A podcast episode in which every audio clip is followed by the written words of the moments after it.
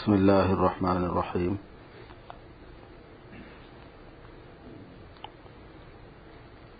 ہر جاندار کی روزی اللہ تعالی کے ذمے ہے۔ جو بغیر کوشش کے بھی اس کو مل سکتی ہے۔ مگر اس پر بھی لوگ دنیاوی مقاصد میں کوشش کو ضروری سمجھتے ہیں۔ اور آخرت کے ثمرات کا نتائج کا وعدہ بغیر کوشش کے ہے نہیں۔ چنانچہ صاف ارشاد ہے، من عمل صالحا فلنفسه ومن اساء فعليها ہر شخص کو اس کے عمل کا ثمرہ ملے گا، جیسا کرے گا ویسا بھرے گا۔ پھر تعجب ہے کہ لوگ دین میں کوشش کو کس لیے ضروری نہیں سمجھتے، جبکہ بغیر کوشش کے اس کے حاصل ہونے کا وعدہ نہیں ہے۔ اہل اللہ نے اس فرق پر نظر کر کے دنیاوی مقاصد کے لیے سعی کو ترک کر دیا ہے۔ وہ کہتے ہیں کہ روزی کا ذمہ تو حق تعالیٰ نے لے لیا ہے، اس کے لیے کوشش کی کیا ضرورت ہے؟ اور دین کے کاموں کو ہمارے اوپر چھوڑ دیا ہے، ہم کو اس کے لیے کوشش کرنا چاہیے۔ ایک بزرگ کا قصہ ہے کہ انہوں نے ایک امام کے پیچھے نماز پڑھی۔ نماز کا سلام پھیر کر امام صاحب نے ان بزرگ سے ملاقات کی اور یہ سوال کیا کہ آپ کھاتے پیتے کہاں سے ہیں؟ کیونکہ آپ کوئی کام کسب وغیرہ نہیں کرتے۔ بزرگ نے فرمایا کہ ذرا ٹھہریے، میں آپ کے سوال کا جواب ابھی دیتا ہوں۔ یہ کہہ کر نماز کی نیت باندھ لی۔ سلام پھیر کر فرمایا کہ اب پوچھیے، اب کیا پوچھتے ہیں؟ امام نے کہا کہ اب تو مجھے ایک اور سوال پیدا ہو گیا، وہ یہ کہ آپ نے یہ نماز دوبارہ کیسے پڑھی؟ آپ تو ابھی نماز سے فارغ ہو چکے تھے۔ فرمایا کہ میں نے نماز کا اعادہ اس لیے کیا ہے کہ مجھے آپ کے سوال سے یہ شبہ پیدا ہو گیا تھا کہ شاید آپ کو اللہ تعالیٰ کے اس ارشاد پر یقین نہیں ہے۔ امام انداب بطن فی اللہ اللہ رزق تو اللہ رزق تو تو اللہ رزق تو مجھے آپ کے ایمان ہی میں شک ہو گیا۔ اللہ اللہ رزق اس وجہ سے میں نے نماز دوہرا لی۔ آپ کے سوال سے میں یہ سمجھا کہ آپ کو اللہ کے وعدے پر یقین نہیں قرآن پاک میں تو ہے۔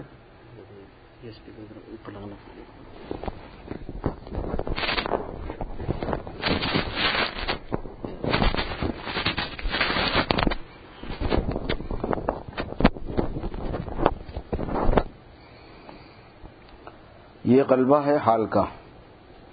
غلبہ ہے حال کا مطلب وہ بزرگ غلبہ حال میں ایسا کرے۔ ورنہ فتوے کے اعتبار سے ضروری نہیں رہتا۔ اس میں بات کا مطلب نکالا جاتا ہے۔ اس لیے میں نے جلدی سے اپنی نماز کا اعادہ کیا کہ کہیں مبادہ کہیں موت آ جائے اور میری نماز ذمے میں ہی رہ جائے۔ اس کے بعد فرمایا کہ بندہ خدا بندے خدا کیا روزی کا ملنا کمانا ہی پر موقوف ہے۔ حالانکہ خدا تعالیٰ نے فرما دیا ہے کہ روزی میرے ذمے ہے۔ پھر تمہارے دل میں یہ سوال کیوں پیدا ہوا؟ کیا تم کو خدا کے اس ارشاد پر اعتماد نہیں؟ وہ امام بہت شرمندہ ہوئے۔ ایک دوسرے بزرگ کا ارشاد ہے کہ دنیا خدا کا گھر ہے۔ اور ہم یہاں مہمان ہیں۔ اور حدیث میں ہے کہ ضیافت و سراست ایام، مہمانی تین دن تک ہوتی ہے۔ اب ہم دنیا میں آئے تو تین دن تک ہم اللہ تعالیٰ کے مہمان ہیں۔ اور اللہ کے یہاں ایک دن ہزار سال کا ہوتا ہے۔ چنانچہ ارشاد ہے وہ ان یومن عند ربی کا کالفی صنعت مما تعدون۔ تو ہم کو تین ہزار سال کے لیے تو بالکل بے فکری ہے۔ اگر اس سے زیادہ عمر ہوئی تو پھر کچھ انتظام کے بارے میں سوچا جائے گا۔ ظاہر میں یہ ایک لطیفہ معلوم ہوتا ہے، مگر اس سے اللہ والوں کے ذوق کا پتہ چلتا ہے کہ دنیاوی کاموں میں وہ کوشش اور اہتمام کو ضروری نہیں سمجھتے کیونکہ روزی کا ذمہ حق تعالیٰ نے خود لے لیا ہے۔ لیکن اعمال آخرت کا انہوں نے ذمہ نہیں لیا۔ اگر تم آخرت کے لیے ارادہ و سعی نہ کرو، جب بھی وہ تم کو جنت دے دیں گے، یا یہ، یا کہ از خود تم سے جنت سے کے کام لیں گے۔ بلکہ اس کے متعلق تو یہ ارشاد ہے منامل صالح فلنفس ہی و منصاف علیہ اور ارشاد ہے انل کموہا وان تم لہا کاری ہو نہیں آ رہی؟ آواز نہیں آ رہی؟ پھر دیکھو کھول کے تو وہاں کا کھولے نہیں کھولے؟ وہاں کا بھی تو ہے نا ایک۔ ہو سکتا بچوں نے بھی بند کر اوپر ہے۔ وہاں کا کسی نے وہ چابی سے چابی نکالی وہاں پر تو وہ اب کھلا ہوا پبلک سوچ رہتی ہے۔ لگا رہتا کسی بچے کو بھیجو بھیج کے وہ۔ بچہ اونچا لگا نا۔ کوئی ہے رابطے والے ہیں تو فون کر کے بولو۔ کسی کا رابطہ ہے اندر سے، اس کا دیکھو وہ سوئچ آف ہے نہیں آن ہے، آف ہے، بول کے بولو۔ کہاں ہے؟ دیکھو۔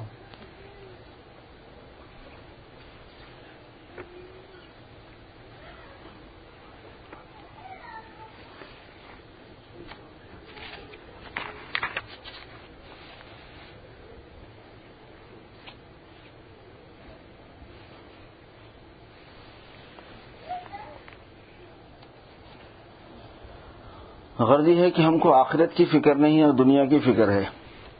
حالانکہ ان فرقوں کے ہوتے ہوئے دنیا کسی درجے میں بھی توجہ کے قابل نہیں۔ اور اس کا تقاضا تو یہ تھا کہ دنیا کے لیے کوشش اور عمل کو ناجائز ہی کر دیا جاتا۔ مگر اللہ تعالیٰ کی شفقت اور رحمت ہے کہ انہوں نے ہماری کمزوری پر نظر فرما کر دنیا کے لیے بھی اسباب اختیار کرنے کی اجازت دے دی۔ صرف اجازت ہی نہیں بلکہ بعض مواقع میں دنیا کے لیے کوشش کو فرض قرار دیا۔ جیسا کہ حدیث میں طلب الحلال فریدہ تم بادل فریدہ کہ حلال روزی کا طلب کرنا بھی فریض شرعی کے بعد ایک فرض ہے۔ بلکہ حکمائے امت تو یہاں تک ان اسباب کی رعایت کرتے ہیں کہ اگر کوئی شخص حرام ملازمت میں بھی گرفتار ہو اور فراست سے اس کا ضعیف الہمت ہونا معلوم ہو تو اس کو فوراً حرام ملازمت چھوڑنے کا حکم نہیں فرماتے۔ بلکہ یہ فرماتے ہیں کہ پہلے کوئی حلال ملازمت تلاش کر لو، اس کے بعد اس کو چھوڑنا۔ اور جب تک حلال ملازمت نہ ملے، اسی میں گرفتار رہو، اپنے کو گنہگار سمجھتے رہو اور خدا تعالی سے استغفار کرتے رہو۔ کیونکہ بعض لوگ تنگی معاش سے گھبرا کر عیسائی یا آریہ، سماجی یا قادیانی ہو گئے ہیں۔ اہل باطل اپنے گروہ میں بلانے کے لیے لوگوں کو طرح طرح کا لالچ دلاتے ہیں۔ جن کے سامنے فاقے کے ساتھ اپنے دین پر جمع رہنا ہمت والوں کا کام ہے۔ بعض لوگ تنگی معاش سے پریشان ہو کر پیری مریدی کا پیشہ اختیار کر لیتے ہیں اور مخلوق کو دھوکہ دیتے ہیں۔ کیونکہ اس میں پیسہ بہت مل جاتا ہے، فری میں۔ خبر پہ جا کے بیٹھ گئے، سجادہ نشی بن گئے کسی خبر کی۔ اب لوگ آ رہے ہیں، چڑھاوے چڑھا رہے ہیں، ان کے کام چل رہے ہیں۔ میں نے بعد لوگوں کو دیکھا ہے جو پیر بنے پھرتے ہیں کہ اپنے گھر پر آ کر وہ نماز بھی نہیں پڑھتے اور باہر جا کر مقدس بن جاتے ہیں۔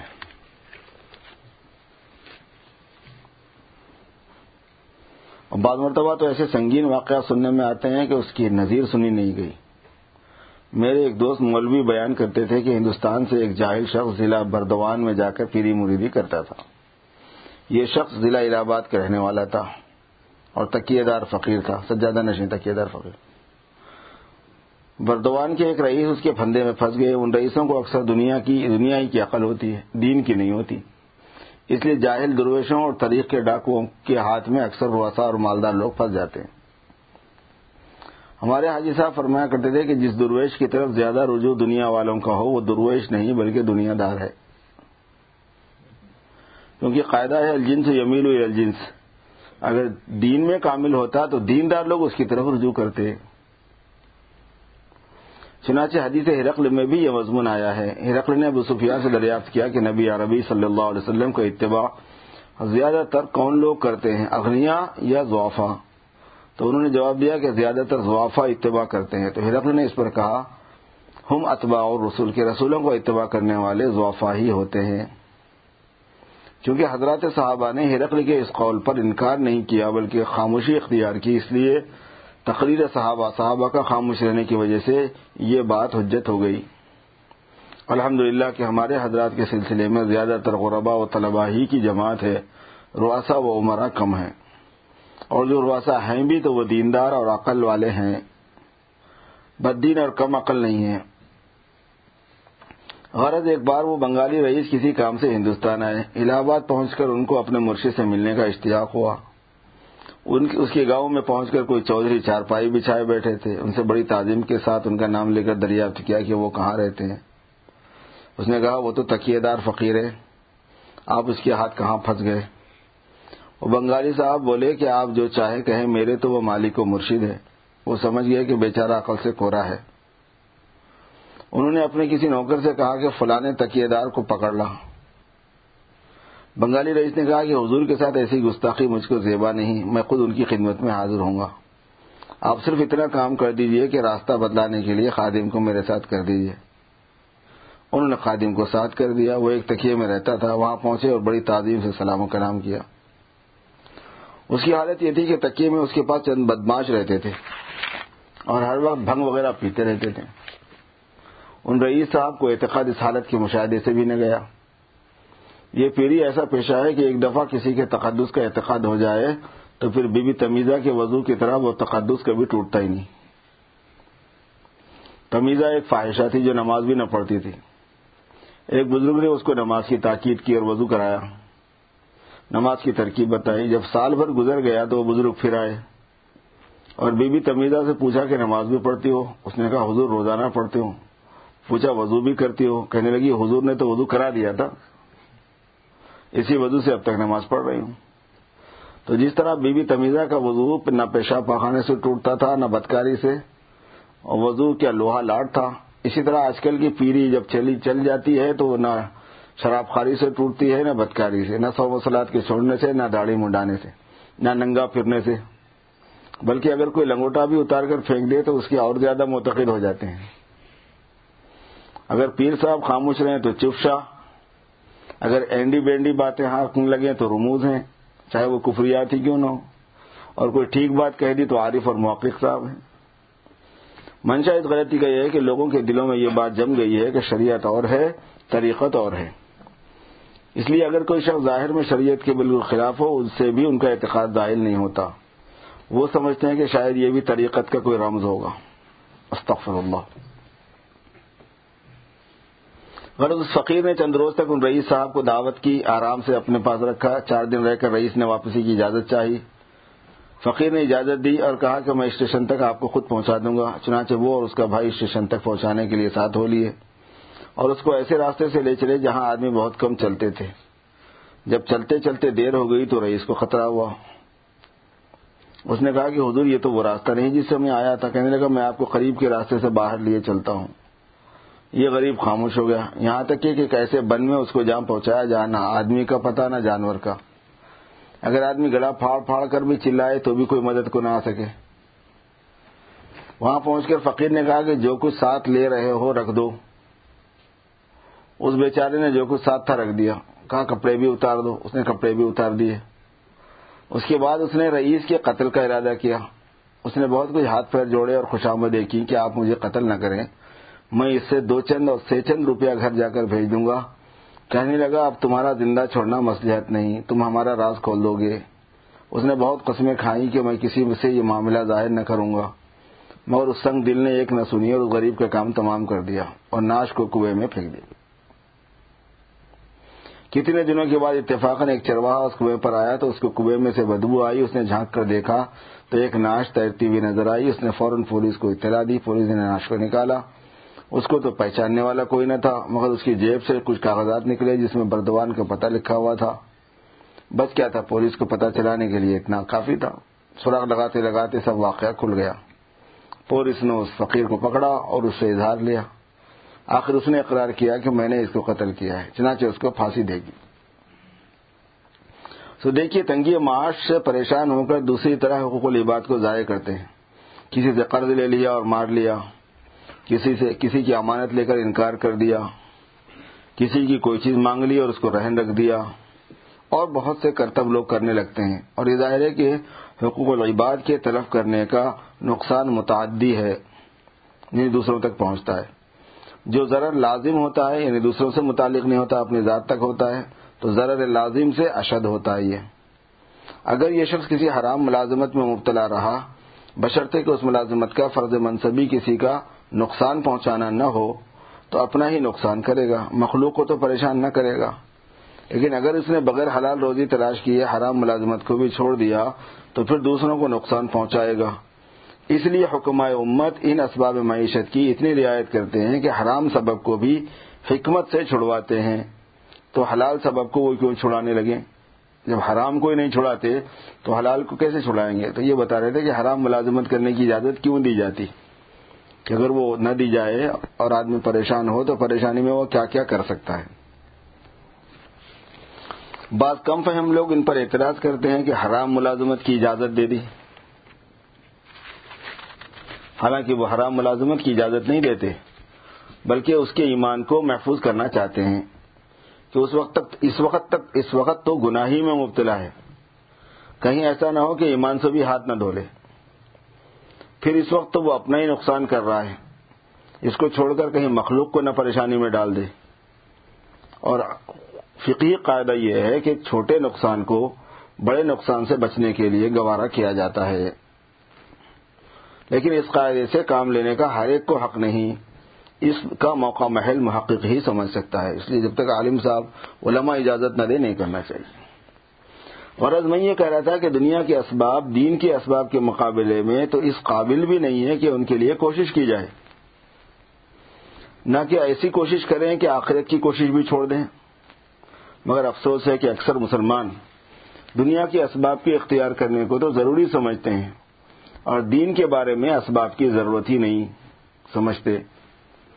پھر بعض لوگ جو دین ہی کی ضرورت نہیں سمجھتے، وہ تو خطاب کے ہی قابل نہیں شکایت تو ان لوگوں کی ہے جو دین کی ضرورت کو تسلیم کرتے ہیں اور پھر اس کے اسباب اختیار نہیں کرتے۔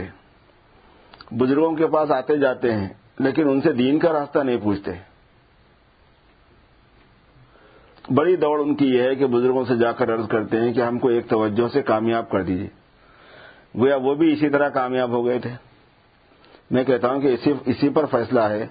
اگر محض توجہ سے دین کامل ہو سکتا ہے، تو ان بزرگ ہی سے پوچھ لو کہ حضور آپ بھی توجہ ہی سے کامیاب ہوئے تھے یا آپ کو کچھ کرنا پڑا تھا؟ اگر وہ محض توجہ سے کامیاب نہیں ہوئے تھے، تو پھر آپ کو ان سے ایسی درخواست کرنے کا کیا حق ہے؟ صاحب یہ نفس، یہ سب نفس کے بہانے ہیں۔ وہ آپ کو ان دھوکوں سے گمراہ کرنا چاہتا ہے۔ اور منشا اس کا کم ہمتی اور دین کے بارے میں، دین کی پرواہ کی کمی ہے۔ قلت مبالات بدین ہم کو خدا کی طاعت میں وہ اہتمام نہیں جو دنیا کے کاموں میں ہے۔ بعض لوگ دھوپ کی وجہ سے جماعت کی نماز ترک کر دیتے ہیں۔ اگر اس وقت حاکم بلائے تو دھوپ کبھی رکاوٹ نہیں بنے گی۔ عین دوپہر کے وقت میں جائیں گے، پھر وہاں سے آ کر دھوپ کی کچھ شکایت نہیں کریں گے۔ بلکہ حاکم سے ملاقات کرنے پر فخر کریں گے کہ ہم سے آج خوب باتیں ہوئی حاکم نے فلاں مقدمے کی بابت ہم سے یوں سوالات کیے، ہمارے فلاں معاملے کے متعلق یوں کہا، حالانکہ یہ کوئی فخر کی بات نہ تھی۔ آخر حاکم کون ہے؟ تمہارے جیسا ایک آدمی ہے۔ فخر کی بات تو یہ ہے کہ نماز میں حق تعالیٰ سے باتیں ہوتی ہیں۔ ہم اس قابل تو کہاں تھے کہ خدا تعالیٰ ہم سے باتیں کرے؟ واللہ ہم تو اس قابل بھی نہیں ہیں کہ ہم ان کا نام ہی لیں۔ ہزار بار بشویم دہن بمشک گلاب ہنوز نامے تو گفتن، کمال بے ادبی ایک ہزار مرتبہ منہ کو مشک اور گلاب سے دھونے کے بعد بھی آپ کا نام لینا بے ادبی ہی ہے۔ مگر یہ اللہ تعالیٰ کی رحمت ہے کہ انہوں نے ہم کو اجازت دی کہ نماز میں جب چاہو ان سے باتیں کر لو۔ پھر وہ ہماری باتوں پر توجہ بھی فرماتے ہیں۔ ہماری عرض و معروض کا جواب بھی دیتے ہیں۔ پھر نماز میں ہم کو قرآن پڑھنے کی اجازت دی۔ بلکہ اس کو فرض کر دیا کہ جو اللہ تعالیٰ کا کلام ہے، گویا اس طرح اللہ تعالیٰ بھی ہم سے باتیں کرتے ہیں۔ پھر یہ کس قدر رحمت ہے کہ ہم کو اس علم سے پکارنے کی یعنی یا اللہ، اس عالم سے پکارنے کی یعنی یا اللہ کہنے کی اجازت دی کہ ان کا نام لے کر پکار سکتے ہیں۔ ذرا کسی حاکم کا نام لے کر تو پکارو، فوراً جرم قائم ہو جائے گا۔ پھر نام بھی اتنا آسان کہ بچہ سب سے پہلے اللہ کا نام یاد کر لیتا ہے۔ افسوس ایسے رحیم و کریم خدا سے باتیں کرنے کے لیے لوگوں کو دھوپ رکاوٹ ہوتی ہے۔ وہاں جہاں بیان ہو رہا وہاں پہ دھوپ ہوتی تھی، اس واسطے وہاں دھوپ، یہاں پہ سردی ہے۔ اور بلا وجہ جماعت کی نماز چھوڑ دیتے ہیں۔ پھر ایک رحمت ان کی خاص یہ ہے کہ وہ ہماری ناقص تعات کو بھی قبول کر لیتے ہیں۔ باقی یہ بات کہ کیسے معلوم ہوا کہ ہماری یہ اطاعت ناقصہ ہوتی ہیں، قبول ہوتی ہیں۔ تو حاجی صاحب قبول اطاعت کی ایک علامت عجیب بیان فرمائی۔ فرمایا کہ قاعدہ ہے کہ جس شخص کے آنے سے کسی کو ناگواری ہوا کرتی ہے، اگر وہ قادر ہو تو دوسرے وقت اس کو اپنے گھر میں گھسنے نہیں دیا کرتا۔ یاد رکھو، اگر حق تعالیٰ کو تمہاری پہلی عبادت ناگوار ہوتی تو دوسرے وقت تم کو مسجد میں نہ گھسنے دیتے، نہ نماز کی توفیق دیتے۔ پھر جب ایک نماز کے بعد دوسرے وقت تم کو پھر اسی نماز کی توفیق ہوئی تو سمجھ لو کہ پہلے وقت کی نماز قبول ہو چکی۔ اسی طرح تمام طاعات کو سمجھ لو۔ واقعی عجیب بات بیان فرمائی۔ اگرچہ یہ کوئی حجت قطیہ نہیں ہے یعنی کوئی دلیل نہیں ہے یہ۔ مگر انا عند ظن عبدی بی کے ساتھ، میں اپنے بندے کے گمان کے ساتھ معاملہ کرتا ہوں کے ساتھ ملا کر۔ امید ہے کہ اگر ہم حق تعالیٰ کے ساتھ یہی گمان رکھیں تو قبولیت کا اچھا کرینہ ہے۔ آخر کوئی تو وجہ ہے کہ اللہ تعالیٰ نے تم کو تو پانچوں وقت مسجد میں آنے کی توفیق دے دی۔ اور بہت سی مخلوق ایسی ہے جن کو سال میں ایک وقت آنے کی توفیق نہیں دی۔ معلوم ہوا کہ اللہ تعالیٰ کو ان کا مسجد میں آنا گوارا نہیں۔ اس لیے نہیں ہے ایک گوار کا قصہ ہے کہ اس کا بچڑا مسجد میں گھس گیا۔ بھینس کا بچہ۔ ملا خفا ہونے لگا کہ لوگ نہ نماز پڑھتے ہیں، نہ کچھ کرتے ہیں اور جانوروں کو مسجد میں گھسا دیتے ہیں۔ گوار نے ملا سے کہا کہ کیوں بڑبڑ کرتا ہے؟ جانور تھا، مسجد میں گھس گیا۔ کبھی ہم کو بھی دیکھا آتے ہوئے۔ دیکھیے توفیق نہ ہونا اس کا نام ہے۔ اسی طرح ایک آقا اور غلام کا قصہ ہے کہ آقا اور غلام بازار میں کسی کام کو گئے، راستے میں نماز کا وقت ہو گیا، غلام نمازی تھا۔ اس نے آقا سے نماز کی اجازت مانگی، اس نے اجازت دے دی کہ اچھا جلدی نماز پڑھ کے چلے آؤ، میں مسجد کے باہر بیٹھا ہوں۔ اب خدا کی قدرت دیکھیے کہ غلام کو مسجد میں آنے کی اجازت دی گئی اور آقا کو باہر ہی روک دیا گیا۔ غلام نے آ کر نماز پڑھی اور نہایت اطمینان سے فرائض اور نوافل کو پورا کیا۔ حتیٰ کہ سب نمازی فارغ ہو کر چلے گئے، اس کا آقا انتظار کرتے کرتے تھک گیا۔ اس نے ایک شخص سے جو سب کے عقید میں مسجد سے نکلا، پوچھا اب مسجد میں کتنے آدمی ہیں؟ کہا، صرف ایک آدمی ہے۔ وہ سمجھا کہ شاید اب جلدی آ جائے گا، مگر غلام نے وہاں تنہائی میں کوئی وظیفہ شروع کر دیا۔ پھر بھی نہ آیا۔ آخر آقا نے تنگ ہو کر آواز دی کہ میاں کہاں رہ گئے؟ باہر کیوں نہیں آتے؟ غلام نے کہا کہ آنے نہیں دیتا۔ آقا نے پوچھا، کون نہیں آنے دیتا؟ کہا، جو تم کو باہر سے اندر آنے نہیں دیتا، وہ مجھ کو اندر سے باہر نہیں جانے دیتا۔ سبحان اللہ، خوب جواب دیا۔ صاحب توفیق الہی کا انکار نہیں ہو سکتا۔ دین کے کام وہی کرتا ہے جس کو خدا توفیق دیتا ہے۔ اور یہاں سے اہل طاعت کو سبق لینا چاہیے اور ان کو اپنی طاعت پر غرور نہ کرنا چاہیے۔ جو جن کو اللہ تعالیٰ کوئی توفیق دے دے، ان کو غرور نہیں کرنا چاہیے۔ ہم یہ کر رہے ہیں، ہم یہ کر رہے ہیں۔ اللہ تعالیٰ کی توفیق ہے۔ اور بعض مرتبہ آدمی دین کے کاموں میں اپنے اپنی جان بچا کے ہیلے بہانے سے، میری اس سے نہیں بنی میری اس سے نہیں بنی، وہ لوگ اچھے نہیں ہیں، یہ لوگ اچھے نہیں ہیں۔ ہوشیاری سمجھتے ہیں اس کو کہ میں نے اپنا، اپنی جان چھڑا لی ان سے۔ میں تو مزے میں ہوں۔ اصل بات یہ ہے کہ اوپر سے ہی سلسلہ روک دیا گیا کہ بھائی بس اس کا کام مت لو۔ کیونکہ جو کچھ تم کر رہے ہو محض توفیق الہی سے کر رہے ہو اپنا کمال مت سمجھو، بلکہ ڈرتے رہو کہ کہیں تعالیٰ تم سے یہ توفیق کھینچ نہ لیں۔ جس طرح دوسروں سے یہ توفیق سلب کر لی ہے۔ اللہ نعوذ بکا من الحوری بادل کور غرض مسئلہ توفیق پر نظر کرنے سے حاجی صاحب نے قبول اطاعت کی جو علامت بیان فرمائی ہے، اس کی تصدیق ہوتی ہے۔ اور اس سے اب تعالیٰ کی رحمت کا اندازہ ہوتا ہے کہ بہت ہی رحمت ہے۔ کیونکہ ہم لوگ جیسی نماز پڑھتے ہیں، ظاہر ہے، نہ خضو نہ خوشو نہ ذکر، نہ فکر، بس گھڑی کی چابی ٹک ٹک جو ہوتی ہے جس سے سوئی خود بخود چل رہی ہے۔ دنیا بھر کے خیالات نمازی میں ہم کو سوچتے ہیں۔ مگر مذکورہ قاعدے کے موافق وہ بھی قبول ہوتی، معلوم ہوتی ہے۔ تو اس رحمت کا کیا ٹھکانا ہے؟ بڑا کسی اور حاکم کے سامنے کھڑے ہو کر دوسری طرح توجہ کرو، جو فوراً دربار سے نہ نکال دیے جاؤ۔ تو بتانا۔ اسی کو مولانا فرماتے ہیں، ای قبول ذکر تو از رحمت چو نماز مستحدہ رخصت واقعی خوب مثال دی۔ جیسے مستحدہ کی نماز محض رخصت سے قبول ہوتی ہے، حالانکہ اس کو نہ تہارت حاصل ہے، نہ نظافت۔ اور شریعت فتوا دیتی ہے کہ کچھ حرض نہیں، نماز پڑھے جاؤ، سب قبول ہے۔ یہی حال ہماری نمازوں کا ہے۔ مگر اس رحمت کا حال معلوم کر کے بے فکر نہ ہونا چاہیے کہ بس جب وہ ہر طرح قبول کر لیتے ہیں تو خوش و خزو کی کیا ضرورت ہے۔ کیونکہ اس حالت میں نماز کا قبول ہونا قاعدے کے خلاف ہے۔ قاعدہ وہی ہے کہ نماز جبھی قبول ہوگی جب جبکہ واجبات اور شرائط کے ساتھ ادا کی جائے۔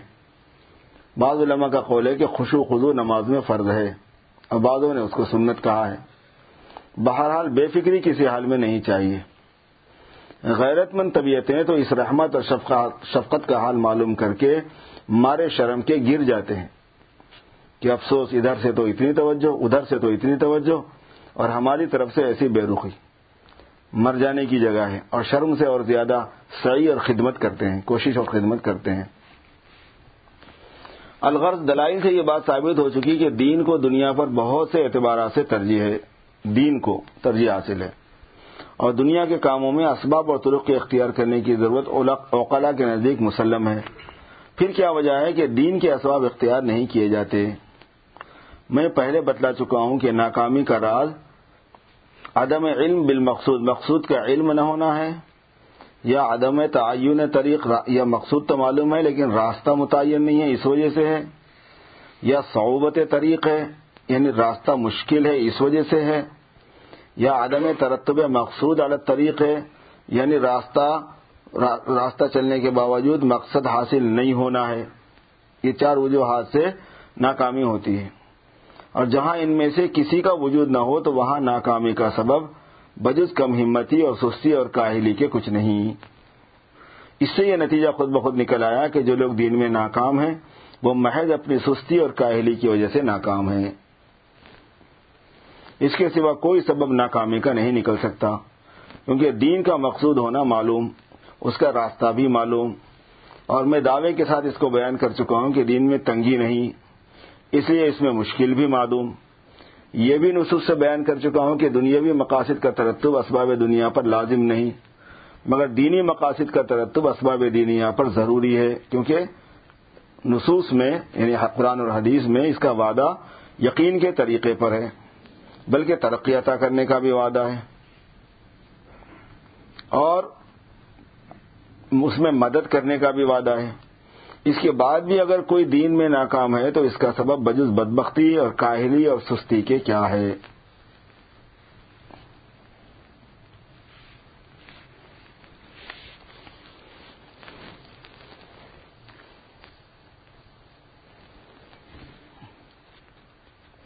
جو کام کرنے کا ہے وہ وہ یہ ہے کہ اپنی سستی اور کاہلی کا علاج کرنا ہے۔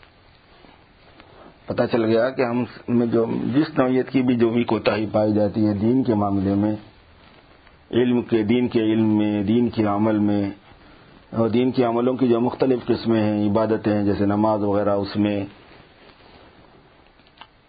کمانے میں، خرچ کرنے میں، اور روزانہ کی شب و روز کی زندگی میں رہن سہن میں، لباس میں وضاقتہ میں، معاملات میں، اخلاق میں جس چیز میں بھی ہم سے دین میں کوتاہی ہو رہی ہے، اس کا جائزہ لینا اور ہمت کیسے پیدا کرنا ہے وہ سوچنا۔ اور ہمت کرنا۔ اور ظاہر ہے کہ جہاں جتنے زیادہ ہمت شکن حالات ہوتے ہیں، وہاں اتنا مجاہدہ کرنا پڑتا ہے۔ ہمت کو توڑنے والے حالات۔ جو آیت میں نے تلاوت کی ہے، اس میں بھی اللہ تعالیٰ نے اسی مقصود کو بیان فرمایا ہے۔ اور اس کا ایک طریق بتلایا ہے۔ آئندہ آپ کو یہ بات واضح ہو جائے گی کہ اس آیت میں جو طریق اللہ تعالی نے بیان فرمایا ہے، وہ کتنا آسان ہے۔ جس سے زیادہ آسان کوئی دوسرا راستہ نہیں ہو سکتا۔ لیکن اس تفصیل سے پہلے میں آیت کی تفسیر کر دینا مناسب سمجھتا ہوں۔ چنانچہ تعالیٰ فرماتے ہیں، یا الدین اتق اللہ وکون مع صادقین اس آیت کے دو جز ہیں اتق اللہ اور دوسرا ہے، کونو مع صادقین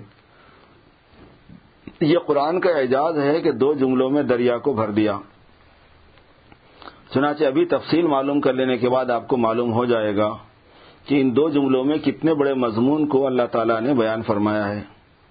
قرآن کے جملوں کی تفسیر مختلف عنوانات سے ہو سکتی ہے۔ اس لیے ممکن ہے کہ اس آیت میں بھی کسی مفسر نے دوسرا عنوان اختیار کیا ہو۔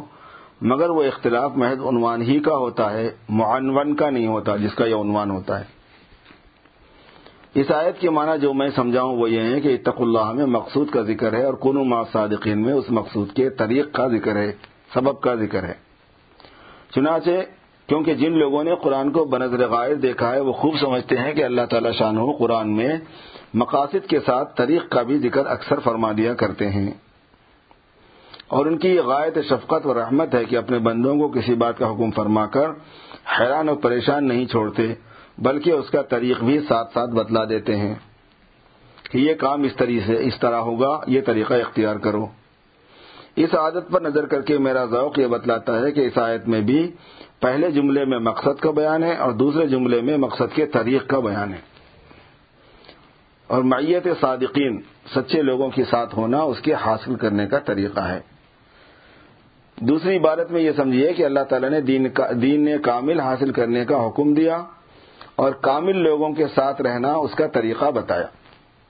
دین کو کامل طریقے پر حاصل کرو، اس کا طریقہ یہ ہے کہ کامل لوگوں کے ساتھ رہو۔ میں اس کو آگے چل کر واضح کروں گا کہ تقوی کی تفسیر کمال دین ہے یا نہیں۔ اس وقت میں یہ بتلانا چاہتا ہوں کہ کمال دین مقصود طلب ہے، مقصود و مطلوب ہے یا نہیں۔ تو یہ سمجھ لیجیے کہ مقاصد میں ہمیشہ کمال ہی مطلوب ہوتا ہے، ناقص حالت پر کوئی قناعت نہیں کرتا۔ یہ قاعدہ ہے۔ تجارت کرتے ہیں تو اس میں بھی کمال مطلوب ہوتا ہے۔ لاکھ دو لاکھ پر کوئی بس نہیں کرتا۔ بلکہ جس قدر ترقی ہو، اس سے آگے کے طالب رہتے ہیں۔ ایسا کوئی نہیں کرتا کہ جب ضرورت سے زیادہ آمدنی ہو جائے تو آندہ کے لیے کوشش چھوڑ دے۔ نہیں، بلکہ قسم قسم کی تجارتیں نئی نئی شروع کر دیتے ہیں۔ اگر ایک شخص کے یہاں بسات خانے کی تجارت ہے اور اس سے معقول آمدنی ہو رہی ہے تو سرمایہ زیادہ ہونے کے بعد وہ کپڑے کی بھی ایک دکان کھول لیتا ہے اور ترقی ہوئی تو جوتوں کی بھی دکان کر لیتا ہے۔ یہاں تک کہ پہلے اگر اب آپ بیٹے سب مل کر ایک دکان کر رہے تھے تو اب ہر بیٹے کی الگ الگ دکان کھول دی جاتی ہے۔ چنانچہ مشاہدہ ہے، پھر بہت سے مکان خرید کر کرائے پہ دے دیے جاتے ہیں۔ اور ہر وقت ترقی کی دھن لگی رہتی ہے، کسی حد پر بس نہیں کرتے، وہ حال ہو جاتا ہے۔ لائن تہی رب ربی اگر کسی کے پاس ضرورت کے موافق زمین موجود ہو تو وہ اس پر اس پر قناعت نہیں کرتا۔ بلکہ ہمیشہ اس فکر میں رہتا ہے کہ آج ایک گاؤں پورا خرید لوں۔ ایک گاؤں خریدنے کے بعد دوسرے گاؤں کی تمنا رہتی ہے۔ اب تقلیم، گھر بغیرت، بادشاہ، ہم چنا، دربند، اقلی، میں دیگر۔ یعنی اگر کسی کو پورے سب کانٹیننٹل جو نا سات کے ساتھ سیون۔ وہ بھی مل جائیں تو پھر آٹھویں کے چکر میں رہے گا کہ مریخ پہ جا کے بچ سکتے کیا؟ اور انسان دنیاوی ترقی میں ہمیشہ زیادتی کا طالب رہتا ہے، یہاں تک کہ موت ہی سے یہ سلسلہ منقطع ہوتا ہے۔ اس سے پہلے نہیں، چنانچہ شیخ سادی فرماتے ہیں، گفت چشمے تنگ دنیا دار راہ یا قناعت پرکھند یا کاک گور۔ دنیا دار کو قناعت تو ہوتی نہیں یا ہاں خاک گور، خبر کی مٹی۔ خاک گور ہی سے اس کی حص منقطع ہوتی ہے۔ شاید آپ مجھ کو کوئی ایسا آدمی دکھلائیں کہ جس نے دس ہزار روپئے دس گاؤں حاصل کر کے بس کر دیا ہو اور آئندہ کوشش ختم کر دی ہو۔ لیکن اول تو یہ بہت ہی شاد ہے، لاکھوں میں کوئی ایک آدھ ایسا ہوگا۔ اور شاد کا کوئی قاعدہ نہیں ہوتا، معدوم کے حکم میں ہوتا ہے۔ اگر لاکھوں میں ایک آدمی آپ نے ایسا دکھلا بھی دیا تو اس سے میرے بیان پر نقص وارد نہیں ہوتا۔ کیونکہ قواعد میں اکثر اکثر کا لحاظ ہوا کرتا ہے۔ اور اکثر کی حالت وہ ہے جو میں نے بیان کی۔ پھر میں کہتا ہوں کہ جو شخص آپ ایسا دکھلائیں گے وہ دیندار ہوگا دنیا دار نہ ہوگا۔ گفتگو دنیا والے کی حالت میں ہو رہی ہے۔ اگر وہ دیندار بھی نہ ہو دنیا دار ہی ہو، تو اس کا ایک سرسری جواب تو یہ ہے کہ اس کے نزدیک غالباً یہی کمال ہوگا۔ جب وہ حاصل ہو گیا تو مقصود تک وصال ہو گیا۔ اس سے آگے کمال کی اس کی نظر ہی میں نہیں ہے۔ بس وہ بھی طالب کمال نکلا، ناقص حالت پر اس نے بھی قناعت نہیں کی۔ اور حقیقی جواب یہ ہے کہ اگرچہ اس نے صورتن ترقی کو ختم کر دیا، مگر مانن وہ اب بھی ترقی کر رہا ہے۔ کیونکہ یہ شخص عاقل دنیا دار ہے، نادان نہیں۔ دنیا کی روح کو سمجھ گیا ہے کہ اسباب معاش سے مخصوص سکون قلب اور راحت قلب ہے۔ دل کا سکون ہے۔ اسباب معاش سے مقصود کیا ہے، یہ ذہن میں رہنا چاہیے۔ دماغی میں نہیں رہتا، اسباب اسباب اسباب اسباب جمع کرتے میں اس کا مقصد کیا ہے؟ وہ دماغ میں رہنا، وہ حاصل کر لیں گے، خاموش بیٹھنا۔ ہر وقت اسباب معاش میں لگے رہنے سے راحت اور سکون قلب میسر نہیں ہوتا۔ دل پریشان اور مشغول رہتا ہے۔ اس لیے اس نے ایک معقول سرمایہ حاصل کر کے آئندہ کے لیے صورت ترقی کو بند کر دیا۔ لیکن اب بھی حقیقت میں وہ ترقی کر رہا ہے۔ پہلے اسباب میں ترقی کر رہا تھا، اب مقصود میں ترقی کر رہا ہے۔ یعنی راحت اور آرام کے بڑھانے میں مشغول ہے۔ غرض یہ بات ثابت ہو گئی کہ دنیاوی اسباب میں ہر شخص کمال کا طالب ہے۔ کسی قدر حاصل پر کوئی بس نہیں کرتا، بلکہ اس سے آگے کا طالب رہتا ہے۔ اگر کوئی شخص کسی خاص حد پر بس بھی کرتا ہے تو ناقص حالت پر ہرگز بس نہیں کرتا، بلکہ کوشش اور صحیح کو ہمیشہ درجہ کمال پر پہنچا کر ختم کیا جاتا ہے۔ مثلا اگر کسی کو تجارت میں نقصان ہو رہا ہو تو اس حالت پر کوئی بھی کوشش کو ختم نہیں کرے گا۔ بلکہ جب اتنا سرمایہ اکٹھا ہو جائے گا کہ وہ ساری عمر کو کافی ہو جائے بلکہ بچ بھی جائے، اس وقت بعد لوگ صحیح کو ختم کر سکتے ہیں۔ بس یہ بات یقیناً معلوم ہو گئی کہ ناقص پر کوئی قناعت نہیں کرتا۔ قناعت ہمیشہ کمال کے حاصل ہونے کے بعد ہی ہوتی ہے۔ چاہے وہ بھی صورتن ہی ہو، ورنہ حقیقت میں تو اب بھی ترقی ختم نہیں ہوتی۔ پھر حیرت ہے کہ دین میں لوگوں کو ناقص حالت پر قناعت کیوں ہے؟ چنانچہ بڑی دینداری آج کل یہ ہے کہ نماز پانچوں وقت کی پڑھ لی۔ جب نماز پڑھنا شروع کر دی تو اب وہ اپنے آپ کو دیندار سمجھنے لگتے ہیں۔ دیندار ہو گئے۔ اور اسی پر قناعت کر لیتے ہیں۔ پھر افسوس یہ ہے کہ جس نماز پر قناعت کی جاتی ہے وہ بھی کامل نہیں ہوتی۔ یعنی اول تو محض نماز کے کامل کر لینے سے بھی دین کامل نہیں ہوتا جائے کہ نماز بھی کامل نہ ہو، ناقص در ناقص ہی ہو۔ اس پر قناعت کر لینا تو بہت ہی کوتا ہی ہے۔ بعد نماز کے بعد زکات بھی ادا کر دیتے ہیں۔ زکات دے دی تو گویا انہوں نے جنت خرید لیا۔ اور اگر حج بھی کر لیا تو پھر کیا تھا؟ جنید وقت بن گئے۔ اب انہیں آگے ترقی کی کوئی ضرورت ہی نہیں رہتی۔ وہ اسی پر دین کو کامل سمجھ کر صحیح اور ترقی بند کر دیتے ہیں۔ عوام کی کیا شکایت ہے؟ افسوس یہ ہے کہ اہل علم بھی اس بلا میں گرفتار ہیں۔ ایک عالم نے مجھے لکھا کہ آپ نے جو وظیفہ وغیرہ مجھ کو بتلایا تھا وہ تو کر لیا۔ اب آگے کچھ اور سبق بھی ہے یا بس ختم ہو گیا؟ افسوس، دنیا مردار تو ایسی چیز ہے کہ اس میں کسی حد پر بھی قناعت نہیں۔ اور دین کو ایسا عقید سمجھ لیا کہ چار دن کام کر کے اپنے کو کامل اور منتحی ہونے کا احتمال سوچنے لگا۔ مجھے ان عالم کا یہ خط سخت ناگوار ہوا اور میں سمجھا کہ ان کو دین کا ادب بھی بالکل نہیں، کیونکہ ان کے الفاظ سے تمسخر ٹپکتا تھا، مذاق ٹپکتا تھا۔ میں نے ان کو لکھ دیا کہ میرا تم سے نباہ نہیں ہوگا، تم کو قابل خطاب بھی نہیں سمجھتا۔ تم کو نہ دین کی طلب ہے، نہ اس کا ادب دل میں ہے۔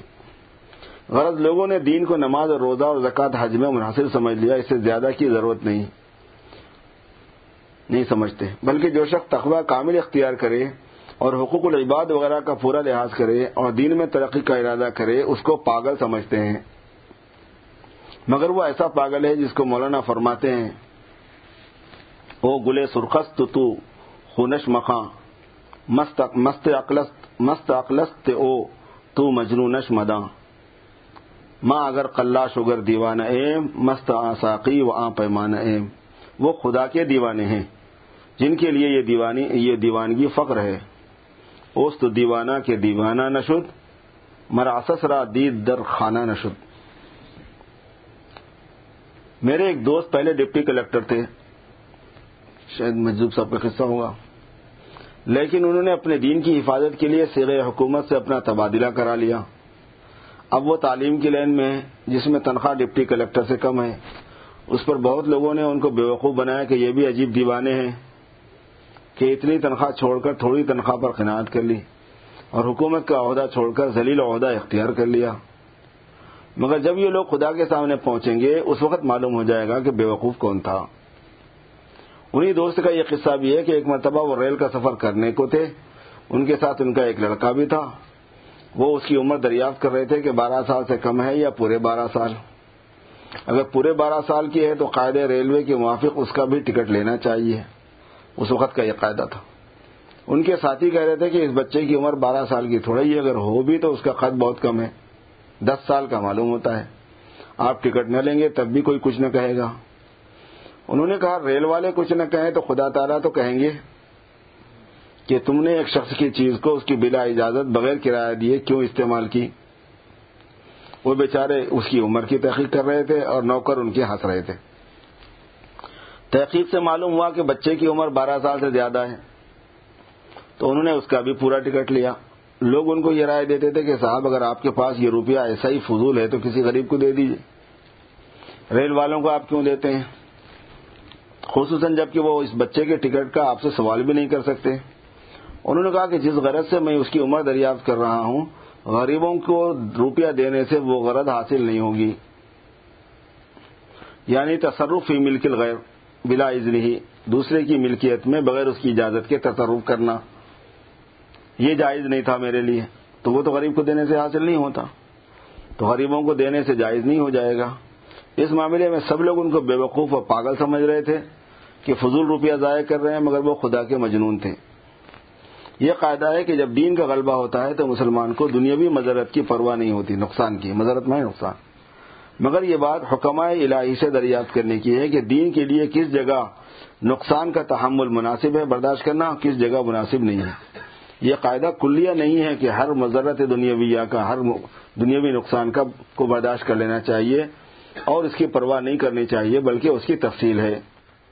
جس کا حاصل یہ ہے کہ جب شریعت کسی کام کو واجب کر دے یا کسی کام کو حرام کر دے، تو واجب کی ادا کرنے اور حرام سے بچنے میں اگر ہم کو کچھ دنیاوی نقصان ایسا پہنچے جو مال یا آبرو کو نقصان پہنچانے والا ہو، تو ہم ہم کو اس نقصان کی پرواہ نہیں کرنی چاہیے۔ اور اگر ایسی ایسی ایسا نقصان ہو جس سے جان کا غالب خطرہ ہو، تو اس وقت واجب کے وجوب اور حرام کی حرمت کا مکلفی یہ شخص نہیں رہے گا۔ اگر جان کا مسئلہ آ جاتا ہے۔ اور مستحبات و سنن کے لیے تو مال یا آبرو کی نقصان کا تحمل کرنا بھی واجب نہیں ہوتا، بلکہ افضل اور عظیمت ہے۔ اور جان کے نقصان کو برداشت کرنا بعض دفعہ مستحب ہے اور سنن کے لیے ناجائز اور حرام ہے کہ سنت ادا کرنے کے لیے جان کا نقصان برداشت کر لیا۔ یعنی جان بچاؤ ایسے پر غرض اس مسئلے میں بہت تفصیل ہے، جس کے لیے فقی کتابوں کا مطالعہ ضروری ہے۔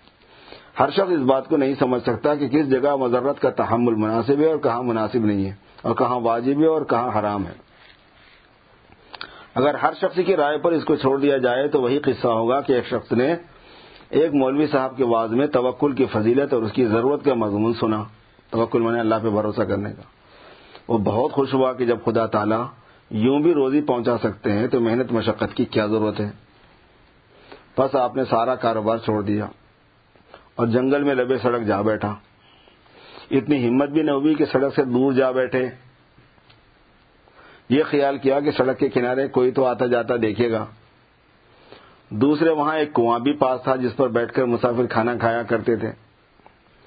تو اس نے یہ جگہ اس لیے تجویز کی کہ ایسا بھی کیا کہ کوئی مسافر بھی مجھے نہ کھانا نہ دے گا۔ اب آپ کو مسافروں کا انتظار شروع ہوا۔ چونکہ بیٹھے تو تھے۔ شاید کوئی آئے، مجھے کھانا کھلائے، ایک آیا اس نے کھا پی کر سیدھا اپنا راستہ لیا۔ سمجھا کہ انشاءاللہ اس مرتبہ جو کوئی آئے گا وہ ضرور مجھے دیکھ کر کھلائے گا۔ دوسرا آیا، اس نے اس شخص کی طرف سے پشت کر لی، پیٹ پھیر لی اور سڑک کی طرف منہ کر کے کھانا کھایا۔ وہ بھی چلتا ہوا۔ اسی طرح دو تین دن گزر گئے اور کسی نے بھی ایک ٹکڑا نہ دیا۔ آخر میں ایک مسافر آیا اور اس نے بھی کھا پی کر چلنے کا ارادہ کیا تو آپ نے کھنکارا۔ اس نے مڑ کر جو دیکھا تو ایک آدمی نظر پڑا۔ جس کا فاقوں کے مارے برا حال تھا، برا حال ہے۔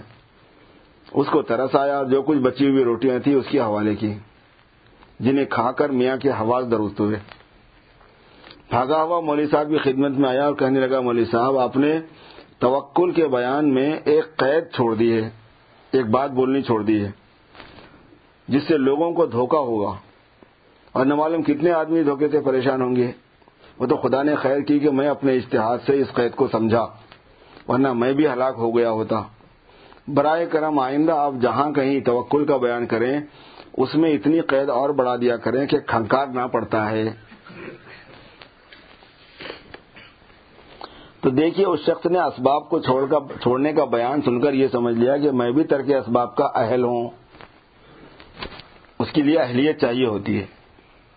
اس لیے ہاتھ پیر توڑ کر بیٹھ گیا اور پریشان ہوا۔ حالانکہ اس کی تشخیص، اس کی تشخیص اس کو کسی طبیب روحانی سے کرانی چاہیے تھی کہ میں اس کا اہل ہوں کیا نہیں اسباب کو چھوڑنے کا۔ میرے لیے کیا حکم ہے؟ اسی طرح ایک شخص نے آواز میں سن لیا تھا کہ اللہ کے راستے میں جو ایک روپیہ دے گا اس کو دس دنیا میں ملیں گے اور ستر آخرت میں۔ اس نے اپنے دل میں کہا کہ اس سے اچھی تجارت کیا ہوگی؟ سب کام چھوڑ کر یہی کرنا چاہیے، چنانچہ اس کے پاس ایک روپیہ تھا۔ اس نے اسے خیرات کر دیا۔ اور منتظر رہا کہ اب دس روپے آئیں گے۔ کئی دن گزر گئے، ایک پیسہ بھی نہ آیا۔ بڑا پریشان ہوا۔ یہاں تک کہ میاں کو دست لگ گئے۔ کیونکہ اب اس کو رہ رہ کر اپنے روپے کے جانے کا بھی غم ہوتا تھا اور دل ہی دل میں مولوی صاحب کو برا بلا کہتا تھا کہ انہوں نے یہ کیسا غلط مسئلہ بیان کیا۔ بیچارے کو اسی فکر میں دست اور پیچش لگ گئی، موشن ہو گئے۔ اور بار بار اجابت کے لیے جنگل جاتا تھا۔ ایک دفعہ وہ قضاء حاجت کر رہا تھا، زمین کو کرید رہا تھا کہ دفاتن مٹی میں سے ایک بٹوا ملا، جس میں دس روپے تھے۔ بڑا خوش ہوا اور دس تو فوراً موقف ہو گئے، کیونکہ جس علت سے دست آ رہے تھے وہ علت نہ رہی۔ دوڑا ہوا مولوی صاحب کے پاس آیا کہ مولوی صاحب، آپ نے جو کچھ واضح میں فرمایا تھا بالکل صحیح ہے، مگر اس میں ایک قید آپ نے چھوڑ دی ایک بات چھوڑ دی۔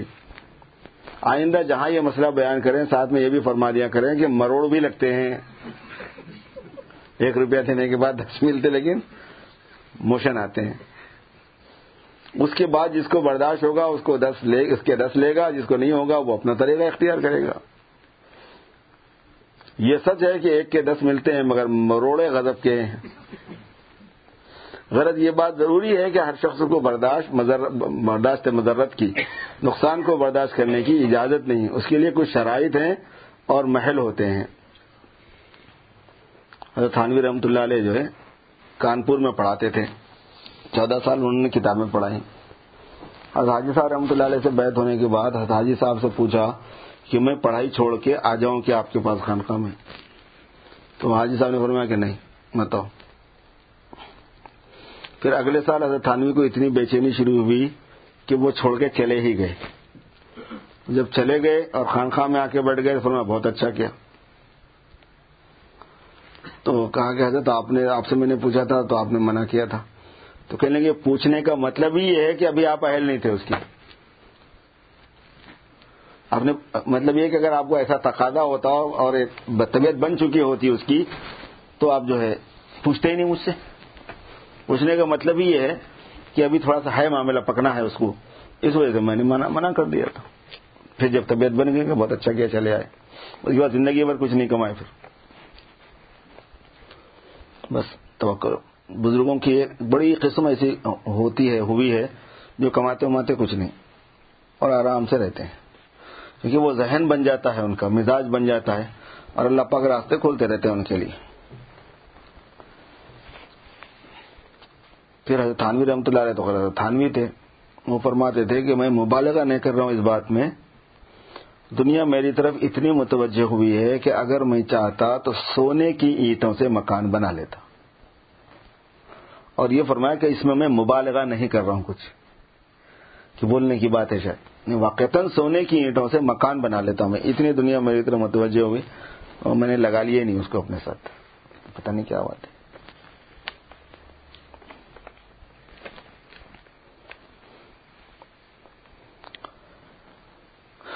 مگر یہ بات ضرور ضرور ہے کہ جب دین کا غلبہ ہوتا ہے تو دین دار کو دنیاوی نقصان کی پرواہ نہیں رہا کرتی۔ دنیاوی نقصان کی ہوتی، وہ نہیں ہوتی۔ میرے ایک دوست کی حکایت ہے جو بی اے ہیں۔ ایک مرتبہ وہ ریل کا سفر کر رہے تھے۔ ان کے پاس سامان زیادہ تھا۔ اور جس اسٹیشن سے وہ سوار ہوئے تھے، وہاں وزن کرانے اور بلٹی لینے بلٹی لینے کی فرصت نہیں ملی۔ ایک رسید جو ہوتی ہے۔ تو انہوں نے خیال کیا کہ جس اسٹیشن پر اتروں گا، وہاں وزن کرا کے محصول ریلوے کو ادا کر دوں گا۔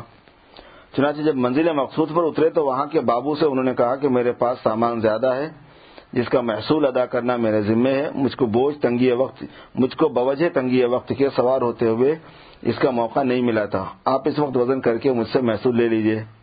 اور چونکہ میں نے اپنا واقعہ خود بیان کر دیا ہے، اس سے آپ کو معلوم ہو گیا ہوگا کہ میں نے خیانت اور خلاف ورزی قانون کا ارادہ نہیں کیا تھا۔ اس لیے آپ کو اصل محصول لے لینا چاہیے، ڈبل چارج نہ کرنا چاہیے۔ بابو نے کہا، جائیے، ہم کچھ نہیں لیتے۔ انہوں نے پھر اصرار کیا۔ وہ متعجب ہو کر اسٹیشن ماسٹر کے پاس لے گیا۔ اس نے بھی وزن کرنے اور محسوس لینے سے انکار کیا۔ انہوں نے پھر اصرار کیا تو وہ دونوں ان کو انگریزی زبان سے ناواقف سمجھ کر انگریزی میں باتیں کرنے لگے۔ وہ باتیں یہ تھی کہ معلوم ہوتا ہے کہ شخص نے شراب پی ہے، جو باوجود انکار کیا خود پیسہ دینا چاہتا ہے۔ انہوں نے کہا کہ میں نے شراب نہیں پی، میرا مذہب مجھ کو مجبور کرتا ہے۔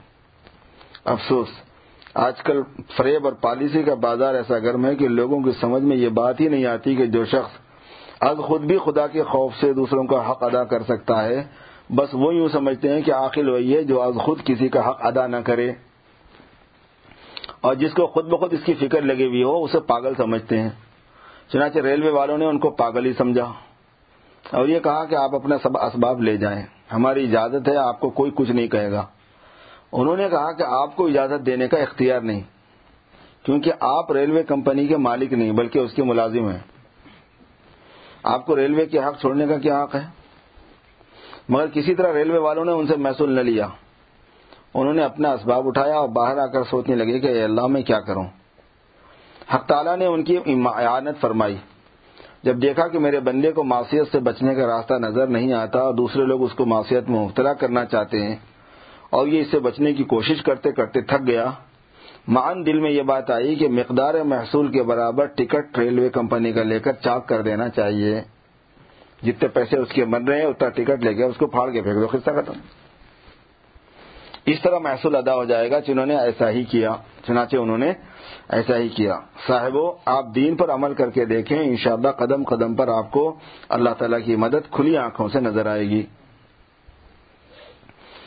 یہ تو سب جانتے ہیں کہ کمال دین بغیر اللہ تعالیٰ کی مدد کے حاصل نہیں ہوتا، مگر میں دعوے سے کہتا ہوں کہ ابتدائی منازل میں بھی اب تعالیٰ پوری آنت کرتے ہیں۔ جب دین کے کام میں ابتدا سے انتہا تک اللہ کی مدد ساتھ رہتی ہے تو پھر کیوں ڈرتے ہو؟ کہ صاحب دین پر عمل کیسے کریں، یہ تو بہت مشکل معلوم ہوتا ہے۔ ارے بھائی، تم کو اگر مشکل معلوم ہوتا ہے تو خدا کو تو کوئی مشکل نہیں۔ جب وہ تمہاری اعانت کا وعدہ فرماتے ہیں پھر یہ عذر کرنا محض نفس کی شرارت ہے۔ حق تعالیٰ فرماتے ہیں ولدی نجا حدوفینہ سبولنا امن یہ تقلّہ یہ اللہ مخرجہ پھر بھی افسوس ہے کہ لوگ دین میں ترقی حاصل نہیں کرتے اور جن کو جتنا دین حاصل ہے وہ اسی پر قناعت کر رہے ہیں۔ میں عوام ہی کی شکایت نہیں کرتا۔ افسوس یہ ہے کہ خواص کو بھی ترقی دین کی فکر نہیں ہے۔ جو تعلیم میں مشغول ہے وہ اسی پر خانے ہے۔ اور سمجھتا ہے کہ میں بڑا دیندار ہوں کہ ہر وقت قال اللہ قال رسول میں رہتا ہوں۔ جو ذکر شکل میں مشغول ہیں، وہ اسی پر قناعت کیے ہوئے ہیں۔ کوئی ان سے پوچھے کہ آخر شریعت میں معاملات اور معاشرت کی تعلیم کس لیے دی گئی ہے؟ اخلاق کی اصلاح کا اہتمام کیوں کیا گیا ہے؟ کیونکہ یہ، کیا یہ دین نہیں؟ اور کیا اس پر عمل کرنے کے لیے مسلمانوں کے علاوہ کوئی دوسری قوم پیدا ہوگی؟ آخر تقوی کی فروع فقہیہ یعنی تقوی کے متعلق جو مسائل ہیں، تمام معاملات دین میں کیوں عمل نہیں کرتے؟ یہ مسائل فقہ نے کس لیے بیان کیے ہیں؟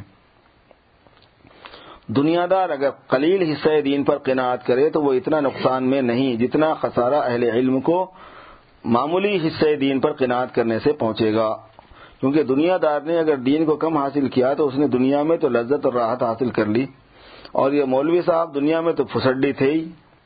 اگر دین میں بھی پھسڈی رہے تو کسی کی طرف کے کسی طرف کے بھی نہیں رہے۔ نہ دنیا میں چین ہوا، نہ آخرت میں۔ وہاں بھی یہ تکلیف میں رہیں گے دنیا میں تو یہ کلفت کے اندر آئی کہ نہ عالی شان محل رہنے کو ہے، نہ نوکر چاکر ہے نہ زیادہ پیسہ ہے، نہ عمدہ اور لذیذ غذائیں ہیں، نہ ریشمی لباس زیبتن ہے پھر سمجھ میں نہیں آتا کہ یہ طبقہ ادنا دین پر کیوں قناعت کرتا ہے۔ اور دنیا کو چھوڑنے کے بعد یہ کمال دین کی فکر کیوں نہیں کرتے؟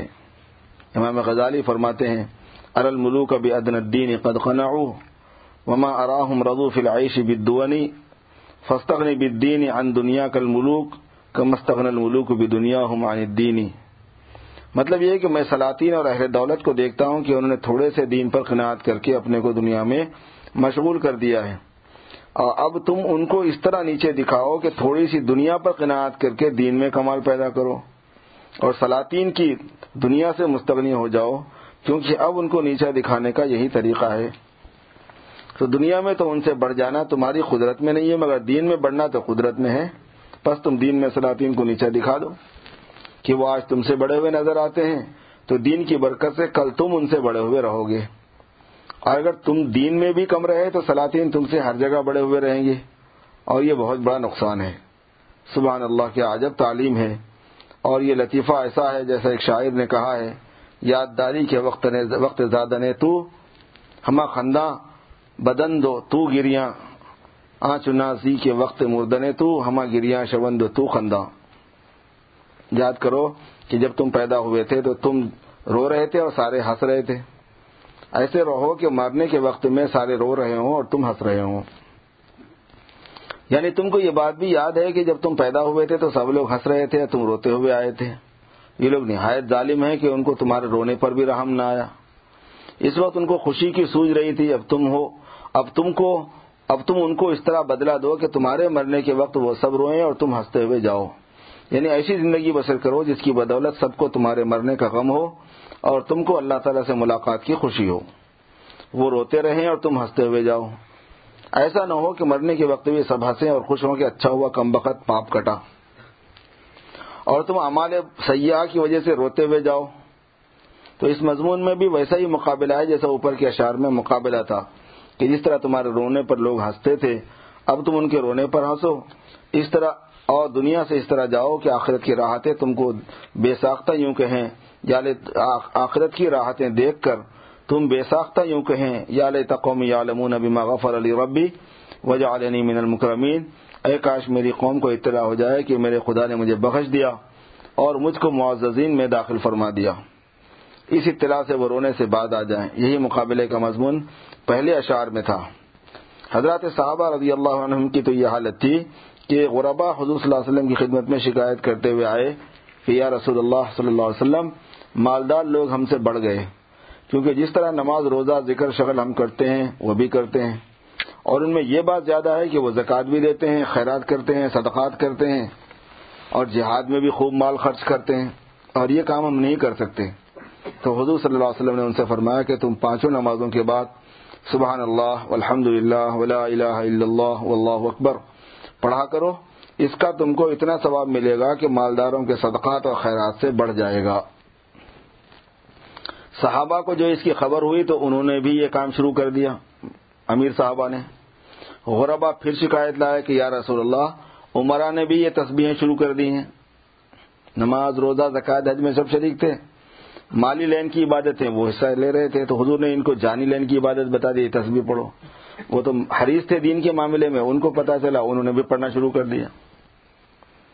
یا رسول اللہ عمرہ نے بھی تصویریں پڑھنا شروع کر دی، جو آپ نے ہم کو تعلیم فرمائی۔ آپ نے فرمایا، اب میں کیا کروں؟ میں خدا کو، میں خدا کے فضل کو کسی سے روک تو نہیں سکتا کیوں روک دوں؟ ظالی کا فضل اللہ ہوتی ہے میشا یعنی اب اس کا کوئی علاج نہیں ہے بس وہ بڑھ گئے تو بڑھ گئے، چانس ہے حضرات صحابہ میں جو لوگ مالدار تھے، ان کی یہ حالت تھی کہ وہ ہر وقت اپنے دین کی ترقی میں لگے رہتے تھے۔ اور جو نیک کام ان کو معلوم ہوتا، اس کی طرف سبقت کرتے تھے۔ ان کو دین میں نیچے دکھانا غربا کے لیے مشکل تھا۔ غریب صحابہ، امیر صحابہ کو دین کے معاملے میں نیچے نہیں دکھا سکتے تھے۔ چلو، وہ دنیا میں اونچے ہیں، تو ہم دین میں ان سے اونچے ہو کے دکھائیں، یہ نہیں ہو سکتا تھا۔ ان حضرات کے پاس مال بہت کچھ تھا۔ مگر حالت یہ تھی کہ دل کو اس سے ذرا بھی لگاؤ نہ تھا۔ ایک صحابی کا انتقال ہونے لگا تو وہ رو رہے تھے۔ لوگوں نے ان کی تسلی دی کہ ماشاء اللہ تم نے حضور کے ساتھ فلاں فلاں غزوات میں شرکت کی اور اللہ کے راستے میں اسلام کی بہت سی خدمتیں کی۔ انشاءاللہ تم کو حق تعالیٰ بخش دیں گے۔ تم کیوں روتے ہو؟ انہوں نے کہا، میں اس وجہ سے نہیں روتا، بلکہ میں اس واسطے روتا ہوں کہ حضور صلی اللہ علیہ وسلم کے زمانے میں ہماری تنگ دستی کی یہ حالت تھی کہ عثمان ابن مضعون کا جب انتقال ہوا تو ان کے کفن کے لیے صرف ایک چھوٹا سا کمبل تھا، جس کو سر کی طرف کھینچتے تو پیر کھل جاتے، پیر کی طرف کھینچتے تو سر کھل جاتا۔ حضور نے حکم دیا کہ کمبل کو سر کی طرف سے کھینچ دیا جائے اور پیروں پر گھاس ڈال دی جائے۔ اور آج ہمارے پاس اتنا مال ہے کہ سوائے مٹی کے اور کہیں اس کی جگہ نہیں۔ اس کے دو مطلب بیان کیے گئے، ایک یہ کہ سوائے زمین میں دفن کرنے کی اور کہیں اس کی جگہ نہیں۔ دوسرے یہ کہ بجز عمارتوں میں خرچ کرنے کی اور کسی کام میں یہ روپیہ نہیں آتا۔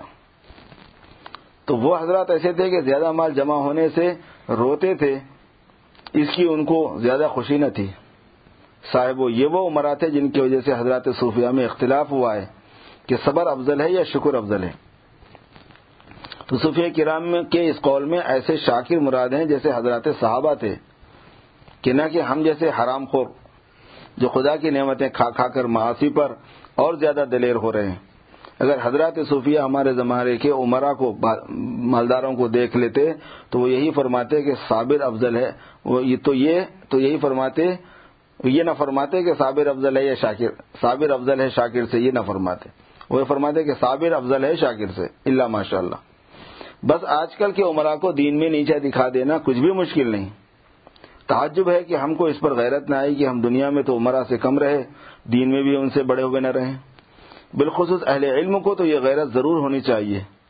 بس ان کو لازم ہے کہ جس طرح اہل دنیا کسی وقت ترقی دنیا سے نہیں تھکتے، وہ بھی ترقی دین سے نہ تھکیں اور دین میں کمال حاصل کرتے رہیں۔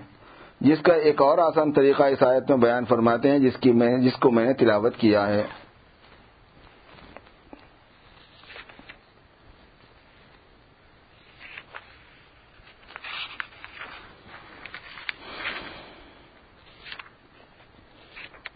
لمبا بیان ہے بہت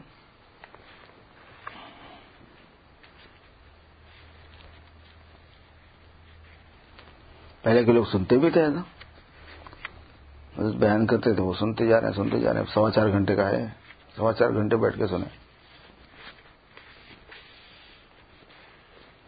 ابھی بھی اپنے یہاں دیکھا میں، دیہات میں، گاؤں وغیرہ میں۔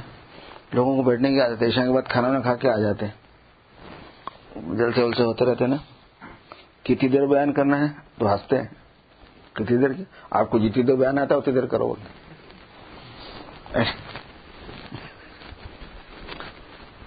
ہم تو آئے سننے کے واسطے۔ ہم کو فجر کی نماز تک بٹھا لو آپ۔ کون منع کر رہا ہے؟ بولتے تھے۔ عجیب ہوتے ہیں۔ گاؤں والے سیدھے سادے ہوتے ہیں۔ محبت کے ہوتے ہیں۔ دین دین کی بات سننا چاہتے ہیں۔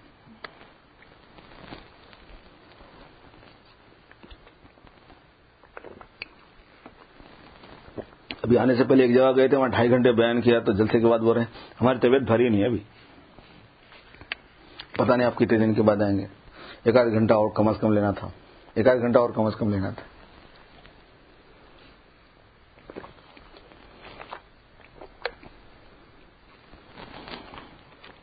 اچھا وہاں ڈھائی گھنٹے بیان ہو بھی جاتا ہے۔ یہاں پہ چلتا بھی نہیں۔ اب اگر آپ بولے بھی کہ یہاں ڈھائی گھنٹے بیان کرو، نہیں کر سکتے۔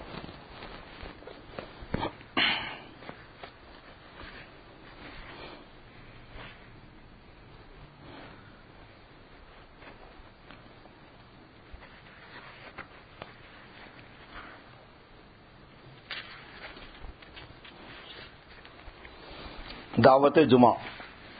والد صاحب کے کلام میں سے پڑھا جا رہا ہے۔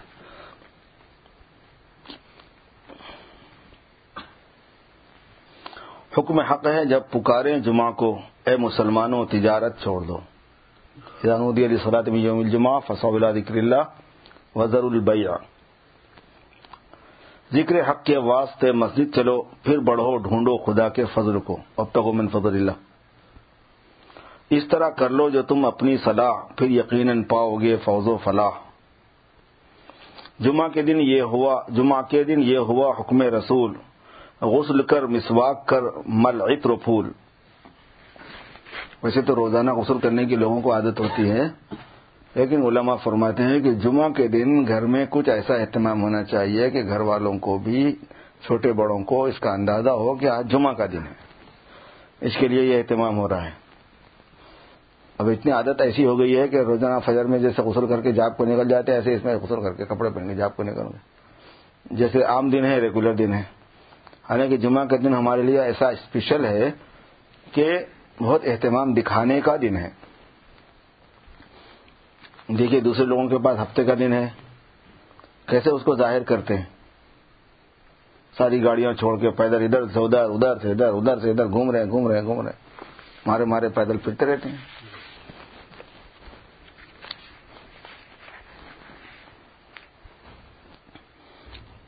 پیدل کو انہوں نے اپنے طرف سے لگا لیا ہے کہ کوئی نہ کوئی شکل ہونی چاہیے دکھانے کی جگہ اور تو کوئی شکل تھی نہیں وہاں پہ دکھانے کی۔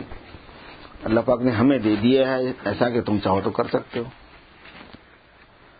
چل کے مسجد، جا جا نکر کار فضول، سال کے روزے، نمازیں ہو حصول۔ کیونکہ جو جمعہ کا اہتمام کرتا ہے تو اس کو ایک سال کے روزے نماز کا ثواب ملتا ہے۔ اے مسلمانوں، اٹھو، غفلت مٹاؤ، تھوڑی محنت سے بڑی دولت کماؤ۔ جمعہ کا دن سید الایام ہے۔ جمعہ کا دن سید الایام ہے، جمعہ کا دن افضل الایام ہے، جمعہ کا دن عید و خاص و عام ہے، جمعہ کا دن دولت و اکرام ہے۔ جمعہ کے دن سے دونوں کا نام، دنوں کا، جمعہ کے دن سے دنوں کا نام ہے۔ جمعہ کھونا احمقوں کا کام ہے۔ آسمان میں جمعہ ہے یوم المزید۔ آسمان میں جمعہ کو یوم المزید کے نام سے یاد کیا جاتا ہے۔ جمعہ کے دن جو مرا وہ ہے شہید۔ یہ سب حدیثوں کے ترجمے ہیں، مفہوم ہے جمعہ کو جو کوئی چھوڑے گا پلید، جمعہ کو جو کوئی چھوڑے گا پلید، آئی اس کا گھر جلانے کی وعید۔ نے فرمان جو جمعہ کو چھوڑتے ہیں، ان کا گھر جلا دینا چاہتا ہوں۔ یہ بھی ہے کہ جلا دو اس کا گھر۔ جمعہ کو ہرگز نہ چھوڑو بھائیو، دین کا رشتہ نہ توڑو بھائیو۔ جمعہ کے دن ایک ساعت ہے قبول، جو دعا اس میں کرو وہ ہو حصول۔ ایک وقت آتا ہے جمعہ کے دن۔ کون سا وقت ہے اس کا پتہ نہیں، لیکن جو بھی دعا کی جاتی ہے وہ قبول ہوتی ہے۔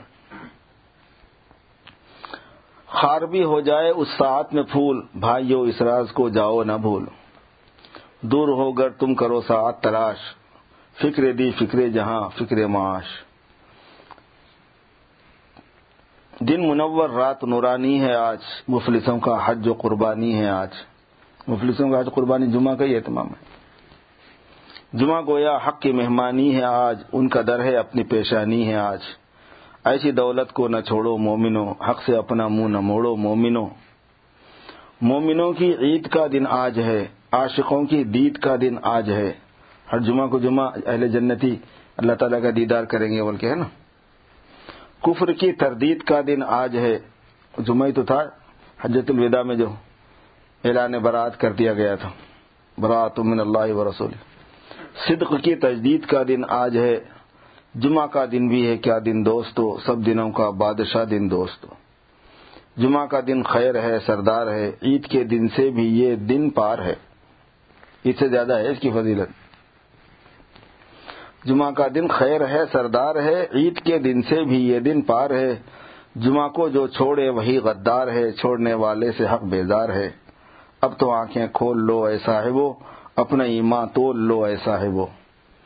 حضرت آدم کی ہے اس دن نمود۔ اور آدم جمعہ کے دن ہی پیدا ہوئے۔ ہے جہاں کی آج ہی بود و نمود۔ آج دوزخ میں بھی ہو جاتا ہے جمود۔ جمعہ کے دن دوزخ ٹھنڈی کر دی جاتی ہے۔ اس میں کمی آ جاتی ہے۔ جمعہ کا دن، جمعہ کے دن سے ہے جہاں کا وجود۔ اسی وجہ سے قیامت جمعہ کے دن آ کے ختم ہو جائیں گے نا۔ جمعہ کا دن گر نہ ہو، دنیا نہ ہو، کاش مسلم جمعہ سے اندھا نہ ہو۔ جمعہ کے دن تم نہ سونا بھائیو، کام میں دن تم نہ کھونا بھائیو، کفر دل میں تم نہ بونا بھائیو، آخرت میں تم نہ رونا بھائیو۔ خود کو دوزخ سے بچا لو غافلو، دل کی تاریکی مٹا لو غافلو۔ یار اب ان بندوں کی غفلت دور کر، اب مسلمان سے جہالت دور کر۔ ان کی یہ آوارہ عادت دور کر، اب مسلمان سے حماقت دور کر۔ اٹھ مسلمان تو ہے دنیا کا امام، تو جو اٹھے ہے جہاں تیرا غلام۔ غلام والد صاحب کا تخلص تھا نا۔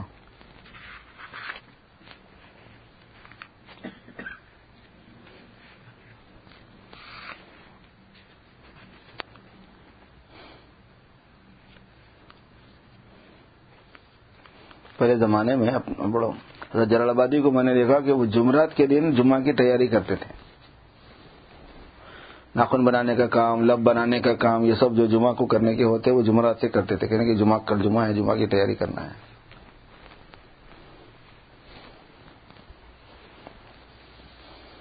ایک اہتمام اور ٹائم نکال کے قرآن شریف پڑھ لینا، کہف، سورہ کہف پڑھنا، مناجات مقبول اہتمام سے پڑھنا، جمعہ کے دن کی خاص دعا ہے، وہ اہتمام سے پڑھنا درو شریف کی کثرت کا اہتمام ہے نا اس دن۔ وہ اہتمام سے کرنا۔ جمعہ کے دن اثر کی نماز کے بعد جو ہے، اسی مرتبہ جو آدمی درو شریف پڑھتا ہے، اسی جگہ بیٹھ کر۔ تو اسی سال کی عبادت کا ثواب ملتا ہے اور اسی سال کے گناہ معاف ہوتے ہیں۔ جمعہ کی دن اثر کی نماز پڑھ کے اگر وہیں بیٹھ جائے، عورتیں بھی جس مسئلے پہ انہوں نے نماز پڑھی ہے وہیں بیٹھ جائیں۔ مرد بھی جہاں پڑھے ہیں، وہیں بیٹھ جائے۔ اور اثر کی نماز اس کے بعد اسی مرتبہ کم از کم اس فضیلت کے حاصل کرنے کی نہیں ایسے دعا دوسری پڑھے تو اسی اسی اسی سال کی عبادت کا ثواب اور اسی سال کے گناہ معاف۔ اور استغفار شامل کر لیں تو اسی سال کے کبیرہ بھی معاف ہو سکتے جیسے عام طور پر جو فضیلت آتی ہے اعمال کی، گناہ معاف ہونے کی اچھے عملوں پر وہ چھوٹے گناہ معاف ہوتے ہیں عموماً۔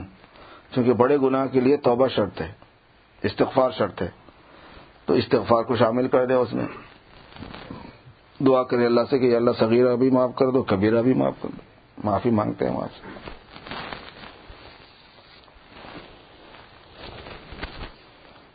دین جو ہوتا ہے، دین جو اعمال ہوتے ہیں نا، وہ وقتوں کے اعتبار سے اور جناب والا راتوں کے اعتبار سے، دنوں کے اعتبار سے، گھر میں ماحول کے اعتبار سے، اعمال انجام دیے جانے کے اعتبار سے تھوڑا سا رنگ بھرنا پڑتا ہے اس کو۔ تھوڑا سا گھر کے اندر ایک ماحول اور ایک انوائرمنٹ بنانا پڑتا ہے اس کا۔ ارے رے یہ کرنا ہے، وہ کرنا وہ کرنا وہ کرنا پھر بچے بھی کرتے ہیں، بڑے بھی کرتے ہیں، مرد بھی کرتے ہیں، عورتیں بھی۔ یہ جتنے گھروں کے اندر بہت سی قسم کی چیزوں کا رواج پڑ گیا تھا نا، اس کی وجوہات میں سے ایک وہ بھی ہے۔ علم نہیں ہونے کی وجہ سے آگے پیچھے ہو کے گڑبڑ ہو گئی۔ ورنہ پہلے گھروں میں جو ہے نا چاندیاں بجتی تھی اس کے بعد اس میں بیجیاں ڈالے جاتے تھے کل کی بیجیاں ہیں، یہ دودھ کی بیجیاں ہیں، یاد ہے؟ وہ فاتحہ خانی ہو رہی ہے، وہ جناب والا بتاشے آ رہے ہیں۔ اور جناب یہ ہو رہا، وہ ہو رہا، مختلف، اور کوئی نہ کوئی عنوان لگا ہوا رہتا تھا، محرم میں یہ عنوان، رجب میں وہ عنوان شابان میں وہ عنوان، اور فلاں میں ربیع الاول میں یہ عنوان، کبھی میلاد کی مجلس، کبھی فلاں۔ وہ ایک گھر میں ایک انوائرمنٹ کریٹ کرنے کے لیے تھا، لیکن اس میں علم شامل نہیں کرنے کی وجہ سے اور رواج بنانے کی وجہ سے گڑبڑ ہو گئی ہو بدتیں بن گئی۔ ہوں اب وہ بدعتوں سے بھی بچنا ہے، لیکن گھر کے اندر ایک فضا جو ہوا کرتی ہے دینی اعمال کی، وہ بنانی پڑتی ہے۔ بچوں کا ذہن بنانا، بڑوں کا ذہن بنانا، اعمال خود کو خود سے کرنا، کام میں لگانا بچوں کو۔ جیسے ہم جب بچوں کو پڑھانا چاہتے ہیں تو پڑھانے کا ایک انوائرمنٹ بناتے ہیں، پڑھنے کی چیزیں لا کے رکھتے ہیں پڑھنے کے لیے بچوں کو مختلف قسم کی ترغیبات رکھتے ہیں۔ ان کے اعتبار سے کھلونے رکھتے ہیں، اس کے اعتبار سے انعامات دیتے ہیں۔ طرح کے بچے اور مختلف قسم کی چیزوں سے ان کا جی بہلاتے ہیں۔ چھوٹی چھوٹی چیزوں سے بچوں کا دل خوش ہو جاتا ہے۔ اور چھوٹی چھوٹی چٹیاں آتی نہیں اسٹار بنا ہوا ہے، چاند بنا ہوا ہے۔ وہ پر کل ایک بچی جو ہے ان کے گھر گیا۔ تو وہ کہہ رہی تھی کہ آج میں جو ہے نا، اتنا اچھا سبق سنا کہ میرے کو اسٹار ملا۔ بولا پتا نہیں اس کو کیا ملا۔ میں نے پچھلے لا کے دیکھا۔ تو کاپی پہ استاد نے مانے اتنا چھوٹا سا چپکا دیا تھا اس کو اسٹار۔ اس سے خوش۔ ایسا مجھے اتنا اسٹار مل گیا آج۔ بچوں کے اندر وہ ذہن لانے کے لیے جو تدبیریں کی جاتی ہیں نا، دین کے اعمال کے ساتھ میں بھی ایسا ہی تھوڑا سا ایکٹیویٹیز دکھانی ہوتی ہیں۔ تو گھروں میں پھر ماحول بنتا ہے۔ سنتوں پر عمل کا، سنتوں پر چلنے کا، سنتوں کی پابندی کا مذاکرہ ہے، اس کی فضیلت ہے۔ خود سے اس میں مشغول رہنا ہے، ان کو مشغول کرنا ہے، اس کے لیے ترغیب دینا ہے۔ تو اس طرح کوشش کرنے سے گھروں کے اندر دینداری کا ایک ماحول بنا کرتا ہے۔ اب جمعہ تو ہم لوگ پڑھتے ہیں، لیکن یہاں کے جمعہ میں، اپنے انڈیا پاکستان کے جمعہ میں زمین آسمان کا فرق لگتا ہے۔ وہاں جمعہ جمعہ لگتا ہے کہ ہاں آج جمعہ ہے بھائی واقع یہاں تو کچھ لگتا ہی نہیں، جاب سے گئے، جاب پہ پڑھ لیا، پھر جاب سے آگے نہانا تو روزانہ ہی تھا، کپڑے بھی تقریباً روزانہ ہی بن رہے تھے۔ جمعہ کے تو کوئی خاص کپڑے ہوتے نہیں اپنے پاس۔ حالانکہ جمعہ کے دن کے اپنے کپڑے ہوتے ہیں خاص۔ احسن سیاب جو اپنے کپڑوں میں بہترین عمدہ کپڑے ہیں، وہ نکال کے پہننا۔ اہتمام کرنا، تھوڑا خوشبو کا۔ اور دوسری چیزوں کا کہ لوگوں کو پتا چلے کہ یہ اسپیشل اہتمام ہے اس کا آج۔ وہ بتا رہے ہیں، فضیلت ہے اس کی۔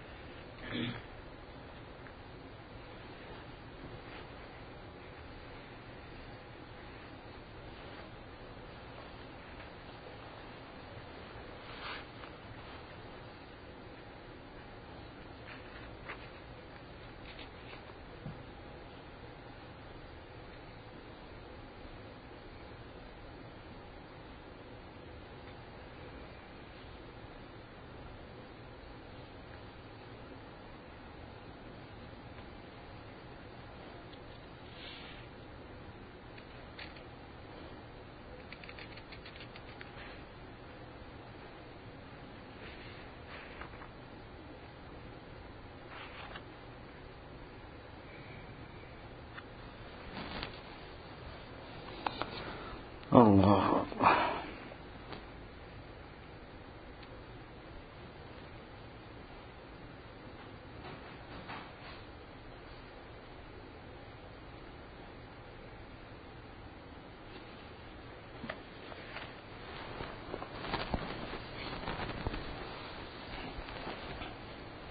نماز کتنے بجے ہے شاہ کی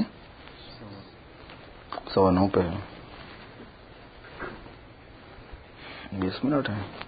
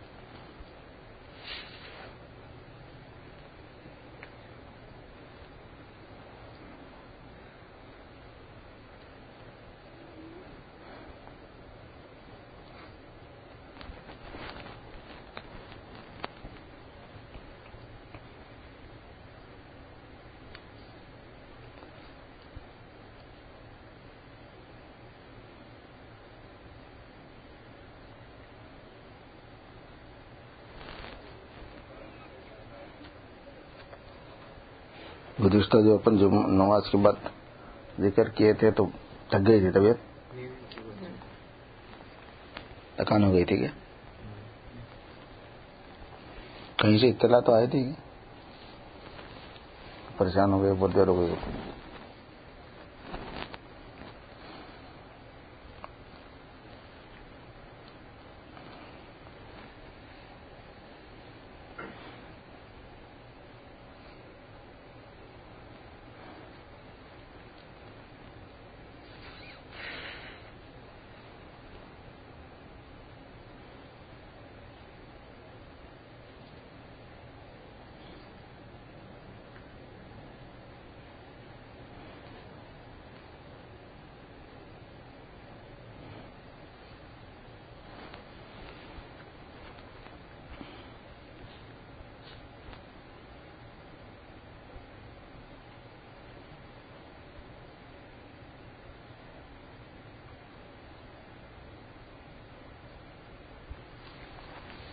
کل کوئی پوچھ رہا تھا کہ جو تعلیمات ہوتی ہیں یعنی جو باتیں کہی جاتی ہیں کہ یہ کرو وہ کرو وہ کرو کرو، وہ قابو میں نہیں آتی۔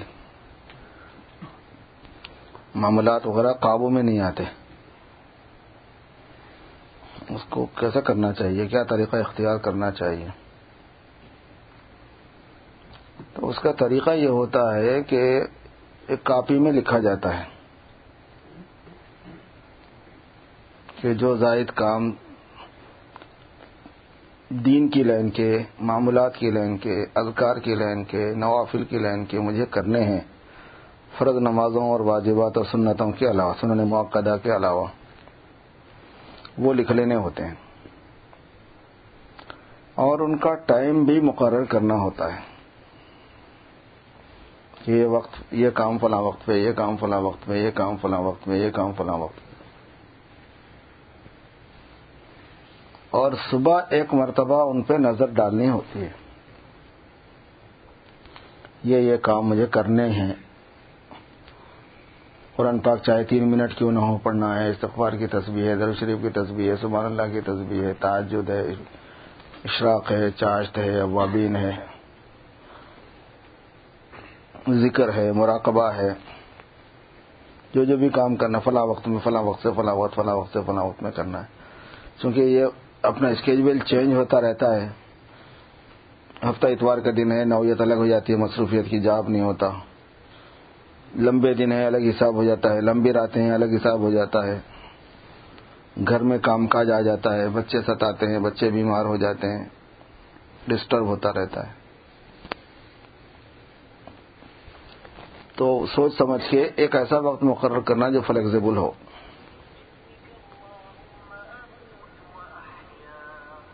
اس کے بعد جو ہے، اس کو صبح میں دیکھنا ہوتا ہے، اس کو کہتے ہیں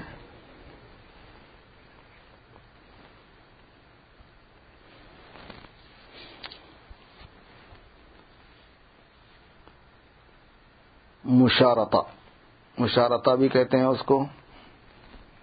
اور اور دوسرے الفاظ بھی اس کے لیے استعمال کیے جاتے ہیں۔ اور درمیان میں اس کو دھیان میں رکھ کے اس کا مجاہدہ رہتا ہے۔ اور رات میں اس کی، اس کاپی کو پھر ایک مرتبہ دیکھ لینا، اس کا نام ہے محاسبہ۔ صبح میں معاہدہ، اس کو معاہدہ بھی کہتے ہیں۔ صبح میں معاہدہ، دن میں مجاہدہ اور رات میں محاسبہ۔ محاسبے کا مطلب ایک نظر اس کو لے کے جائزہ لینا کہ اس میں سے کون سا ہوا کون سا نہیں ہوا۔ جو نہیں ہوا اس پر استغفار، توبات، اللہ، ارے یہ بات گڑبڑ ہو گئی، یہ نہیں ہونا چاہیے، یہ نہیں ہونا چاہیے تھا یہ کرنا چاہیے تھا۔ جو ہو گیا اس پر اللہ پاک کا شکر ادا کرنا۔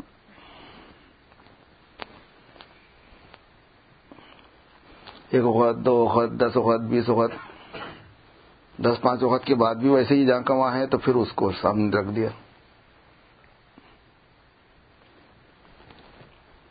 اس کے بعد ہوتا ہے محاسبے کے بعد میں معاتبہ عتاب کرنا، سزا دینا۔ بعض وقت خالی گلوچ، خالی گالی گلوچ سے سمجھ میں آتا، سمجھ جاتا نفس۔ بےحدہ، بدتمیز، یہ وہ۔ بعض وقت یہ ہے کہ نماز پڑھو، چلو۔ روزہ رکھو۔ صدقہ کرو۔ کھانا مت کھاؤ۔ اچھا ایسا کرتا ہے۔ ابھی ابھی تک سونے نہیں دیتا ہوں۔ ابھی یہ سارے کام کر کے سو۔ ایک دو تین وقت جھٹکے خود ہی کو خود دلے آدمی۔ تو آدمی کی طبیعت اندر سے کہتی کہ یار اپنا کام کر لے بس، جان چھوڑ میری۔ آدمی کو اپنے اپنے نفس کو غیر سمجھ کے برتاؤ کرنا پڑتا ہے۔ وہ ایک غیر شخص ہے۔ جو اپنے سے نوکری کرتا ہے اپنے پاس۔ نوکری لینا ہے اس سے، نوکری کا کام لینا ہے۔ تو ہم اس کے باس ہیں۔ وہ ہمارا نوکر ہے، اسے کام لینا پڑے گا تو انہیں کرے گا، نہیں تو وہ کام چور ہے۔ اب اپنے سے اپنے باس کیسا کام لیتا؟ اپن بھی اس سے ایسے ہی کام لینے کا ہے۔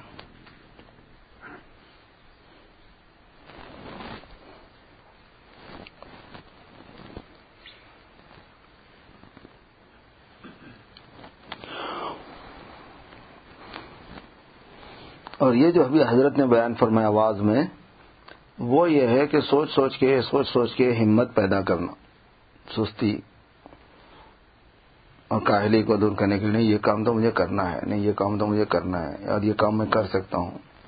اس کام کے لیے دعا بھی کرنا ہے، اس کے لیے ہمت بھی کرنا ہے، مجاہدہ کرنا ہے۔ بغیر مجاہدے کے کیسے کام ہوگا بغیر مجاہدے کے کوئی کام نہیں ہوتا۔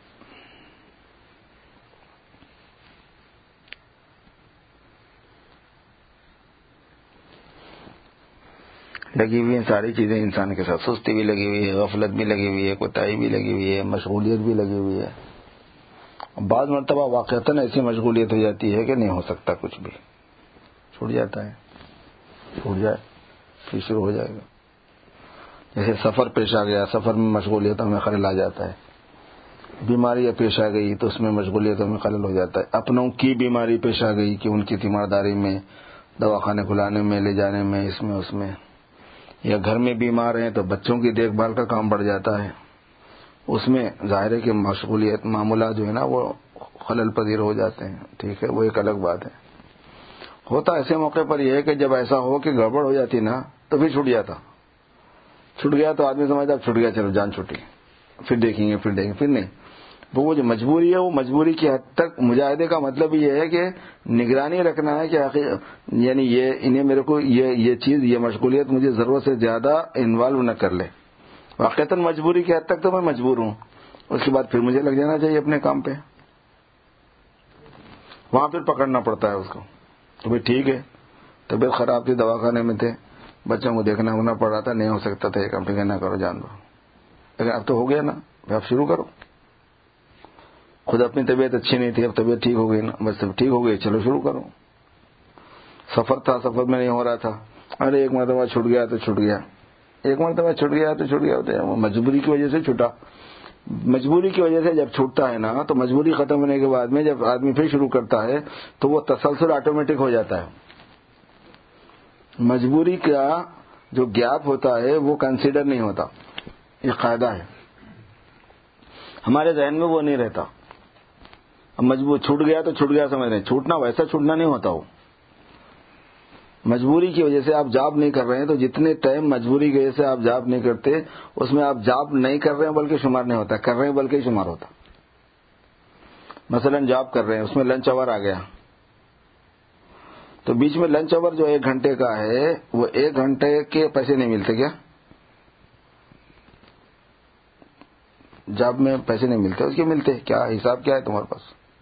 نہیں ملتے؟ بیوقوف ہے۔ لنچ اوور کے پیسے نہیں دیتے۔ کیا؟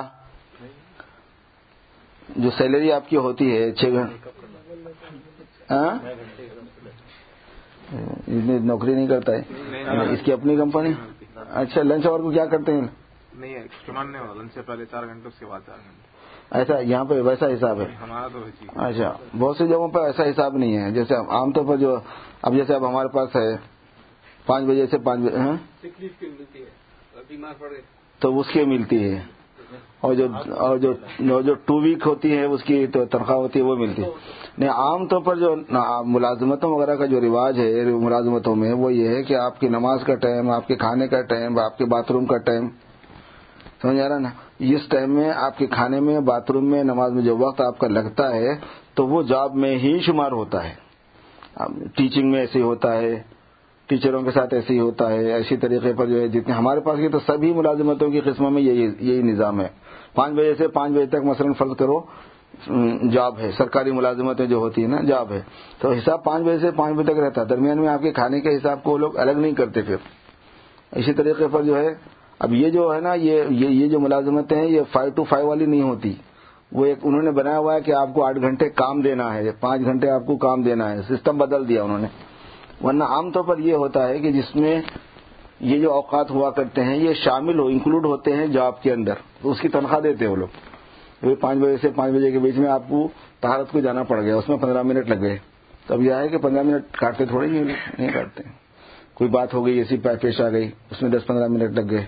تو مجبوری سے مجبوری کا جو حصہ اصل، اصلاً جو ہے نا، اس کا اعتبار یوں ہے۔ چونکہ آپ نے یہاں اس زمان پیسوں کی وجہ سے یہاں یہ نوکریوں کو یہ کر دیا گیا ہے کہ پیسز میں بانٹ دیا گیا ہے خود، جاب کو ہی، نوکری کو ہی، گھنٹے کے حساب سے، آور کے حساب سے۔ اس گھنٹے میں اتنے پیسے آپ کو ملنے والے ہیں، آپ کام کریں گے تو ہے، ورنہ نہیں ہے۔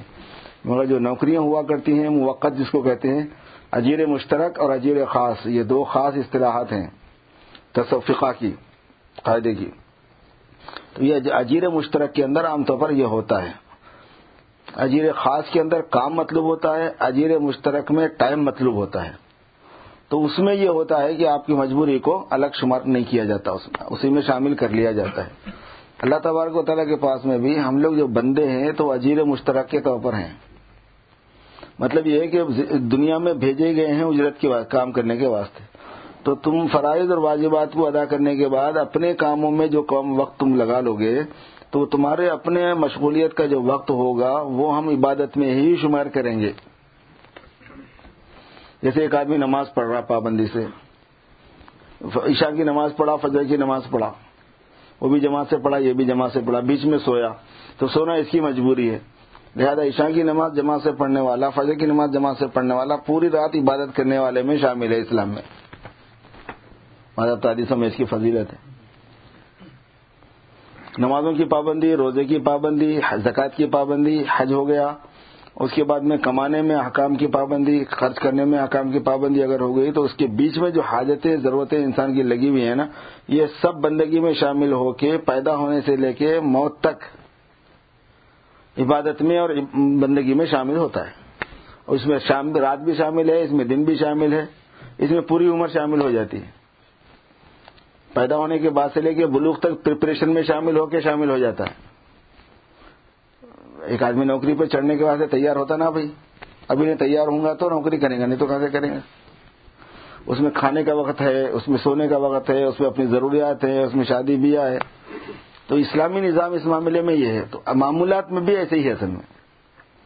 معاملات میں یہ بات ہے کہ آپ جو ہے اپنی کسی مشغولیت اور خلل کی وجہ سے معمولات کو اختیار نہیں کر سکے ہیں، تو جیسے ہی وہ مجبوری ختم ہو جائے، اس کو آپ شروع کر اس کو شروع کر دیں ہم، تو وہ جڑ جاتا ہے جا کے، مل جاتا ہے وہ۔ ایک عمل دوسرے عمل سے جا کے جڑ جاتا ہے، ناقب شمار نہیں ہوتا۔ حتیٰ کہ احادیث مبارکہ میں یہ آتا ہے کہ مجبوری کی وجہ سے کوئی آدمی کوئی کام نہیں کر سکا اور پابندی سے کرنے کا معمول ہے اس کا، تو اس نہیں کرنے کے وقت میں کرنے کا ثواب دیا جاتا ہے۔ جیسے ایک آدمی تندرست ہے، اس کے کچھ معمولات ہیں؟ بیماری کی وجہ سے وہ نہیں کر سکا۔ ایک آدمی جماعت سے نماز پڑھنے کا عادی ہے مسجد میں۔ بیماری کی وجہ سے مسجد میں نہیں آیا۔ تو جس وقت بیماری کی وجہ سے مسجد میں نہیں آیا، اس وقت بھی جماعت کا ثواب اس کو ملتا ہے۔ کیونکہ یہ بیماری کی وجہ سے نہیں آیا۔ نوافل وغیرہ کے اندر یہ معاملہ ہے کہ جس مجبوری کی وجہ سے نہیں آیا، تو نوافل کا اپنا ایک نور ہے۔ اور نوافل کے ساتھ تعلقات کی ایک نوعیت ہے۔ جیسے بزرگوں نے فرمایا ہے کہ فرض کرو ہم نے کوئی ذکر کا وقت اپنے لیے معمول میں بنایا اور ذکر کر رہے ہیں، اس وقت جو ہے نا فرشتے اس کے ساتھ میں مانوس ہو جاتے ہیں۔ یہ بند فلاں وقت، فلاں بندے کے ذکر کا وقت ہے۔ تو ان کو انتظار شروع ہو جاتا ہے، اگر آپ اس وقت پہ نہیں پہنچے تو۔ یہ وقت تصویر کا تھا، ہو رہی نہیں اس کی تصویر کیا ہوگی یہ وقت ذکر کا تھا، ذکر کر ہی نہیں رہا اس وقت میں۔ اور جیسے فرشتوں کے ساتھ یہ معاملہ ہوتا ہے، ایسے ہی اللہ تبارک و تعالیٰ کی طرف سے بھی اس میں خصوصیت آتی ہے۔ اس کی مثال ایسی ہے، جیسے آپ اپنے شیخ کے پاس یا استاد کے پاس فرض کرو روزانہ اثر کے بعد دس منٹ بیٹھنے کے لیے جانے کے آگے ہیں۔ روزانہ اثر کے بعد روزانہ بیٹھتے ہیں۔ پچاس آدمی ہیں، تعلقات پہچان والے جان والے لیکن اس کا ان میں سے کسی کا یہ نہیں ہے۔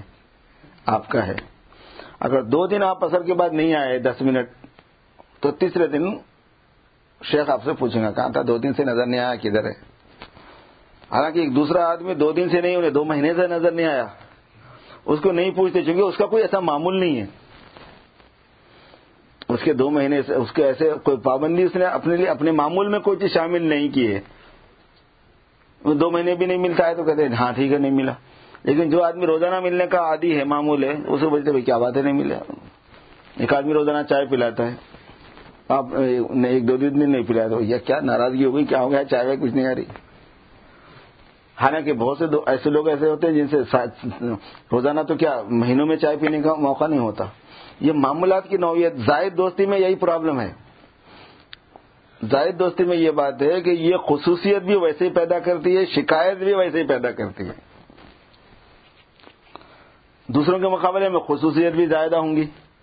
دوستی زیادہ ہوں گی، مراد زیادہ ہوں گی، لحاظ زیادہ ہوں گا، سب چیزیں زیادہ ہوتی ہیں۔ اس کے بعد پھر شکایتیں بھی اس میں زیادہ ہیں۔ اپنوں سے شکایت کی جاتی ہے دونوں غیروں سے تھوڑی شکایت کی جاتی ہے۔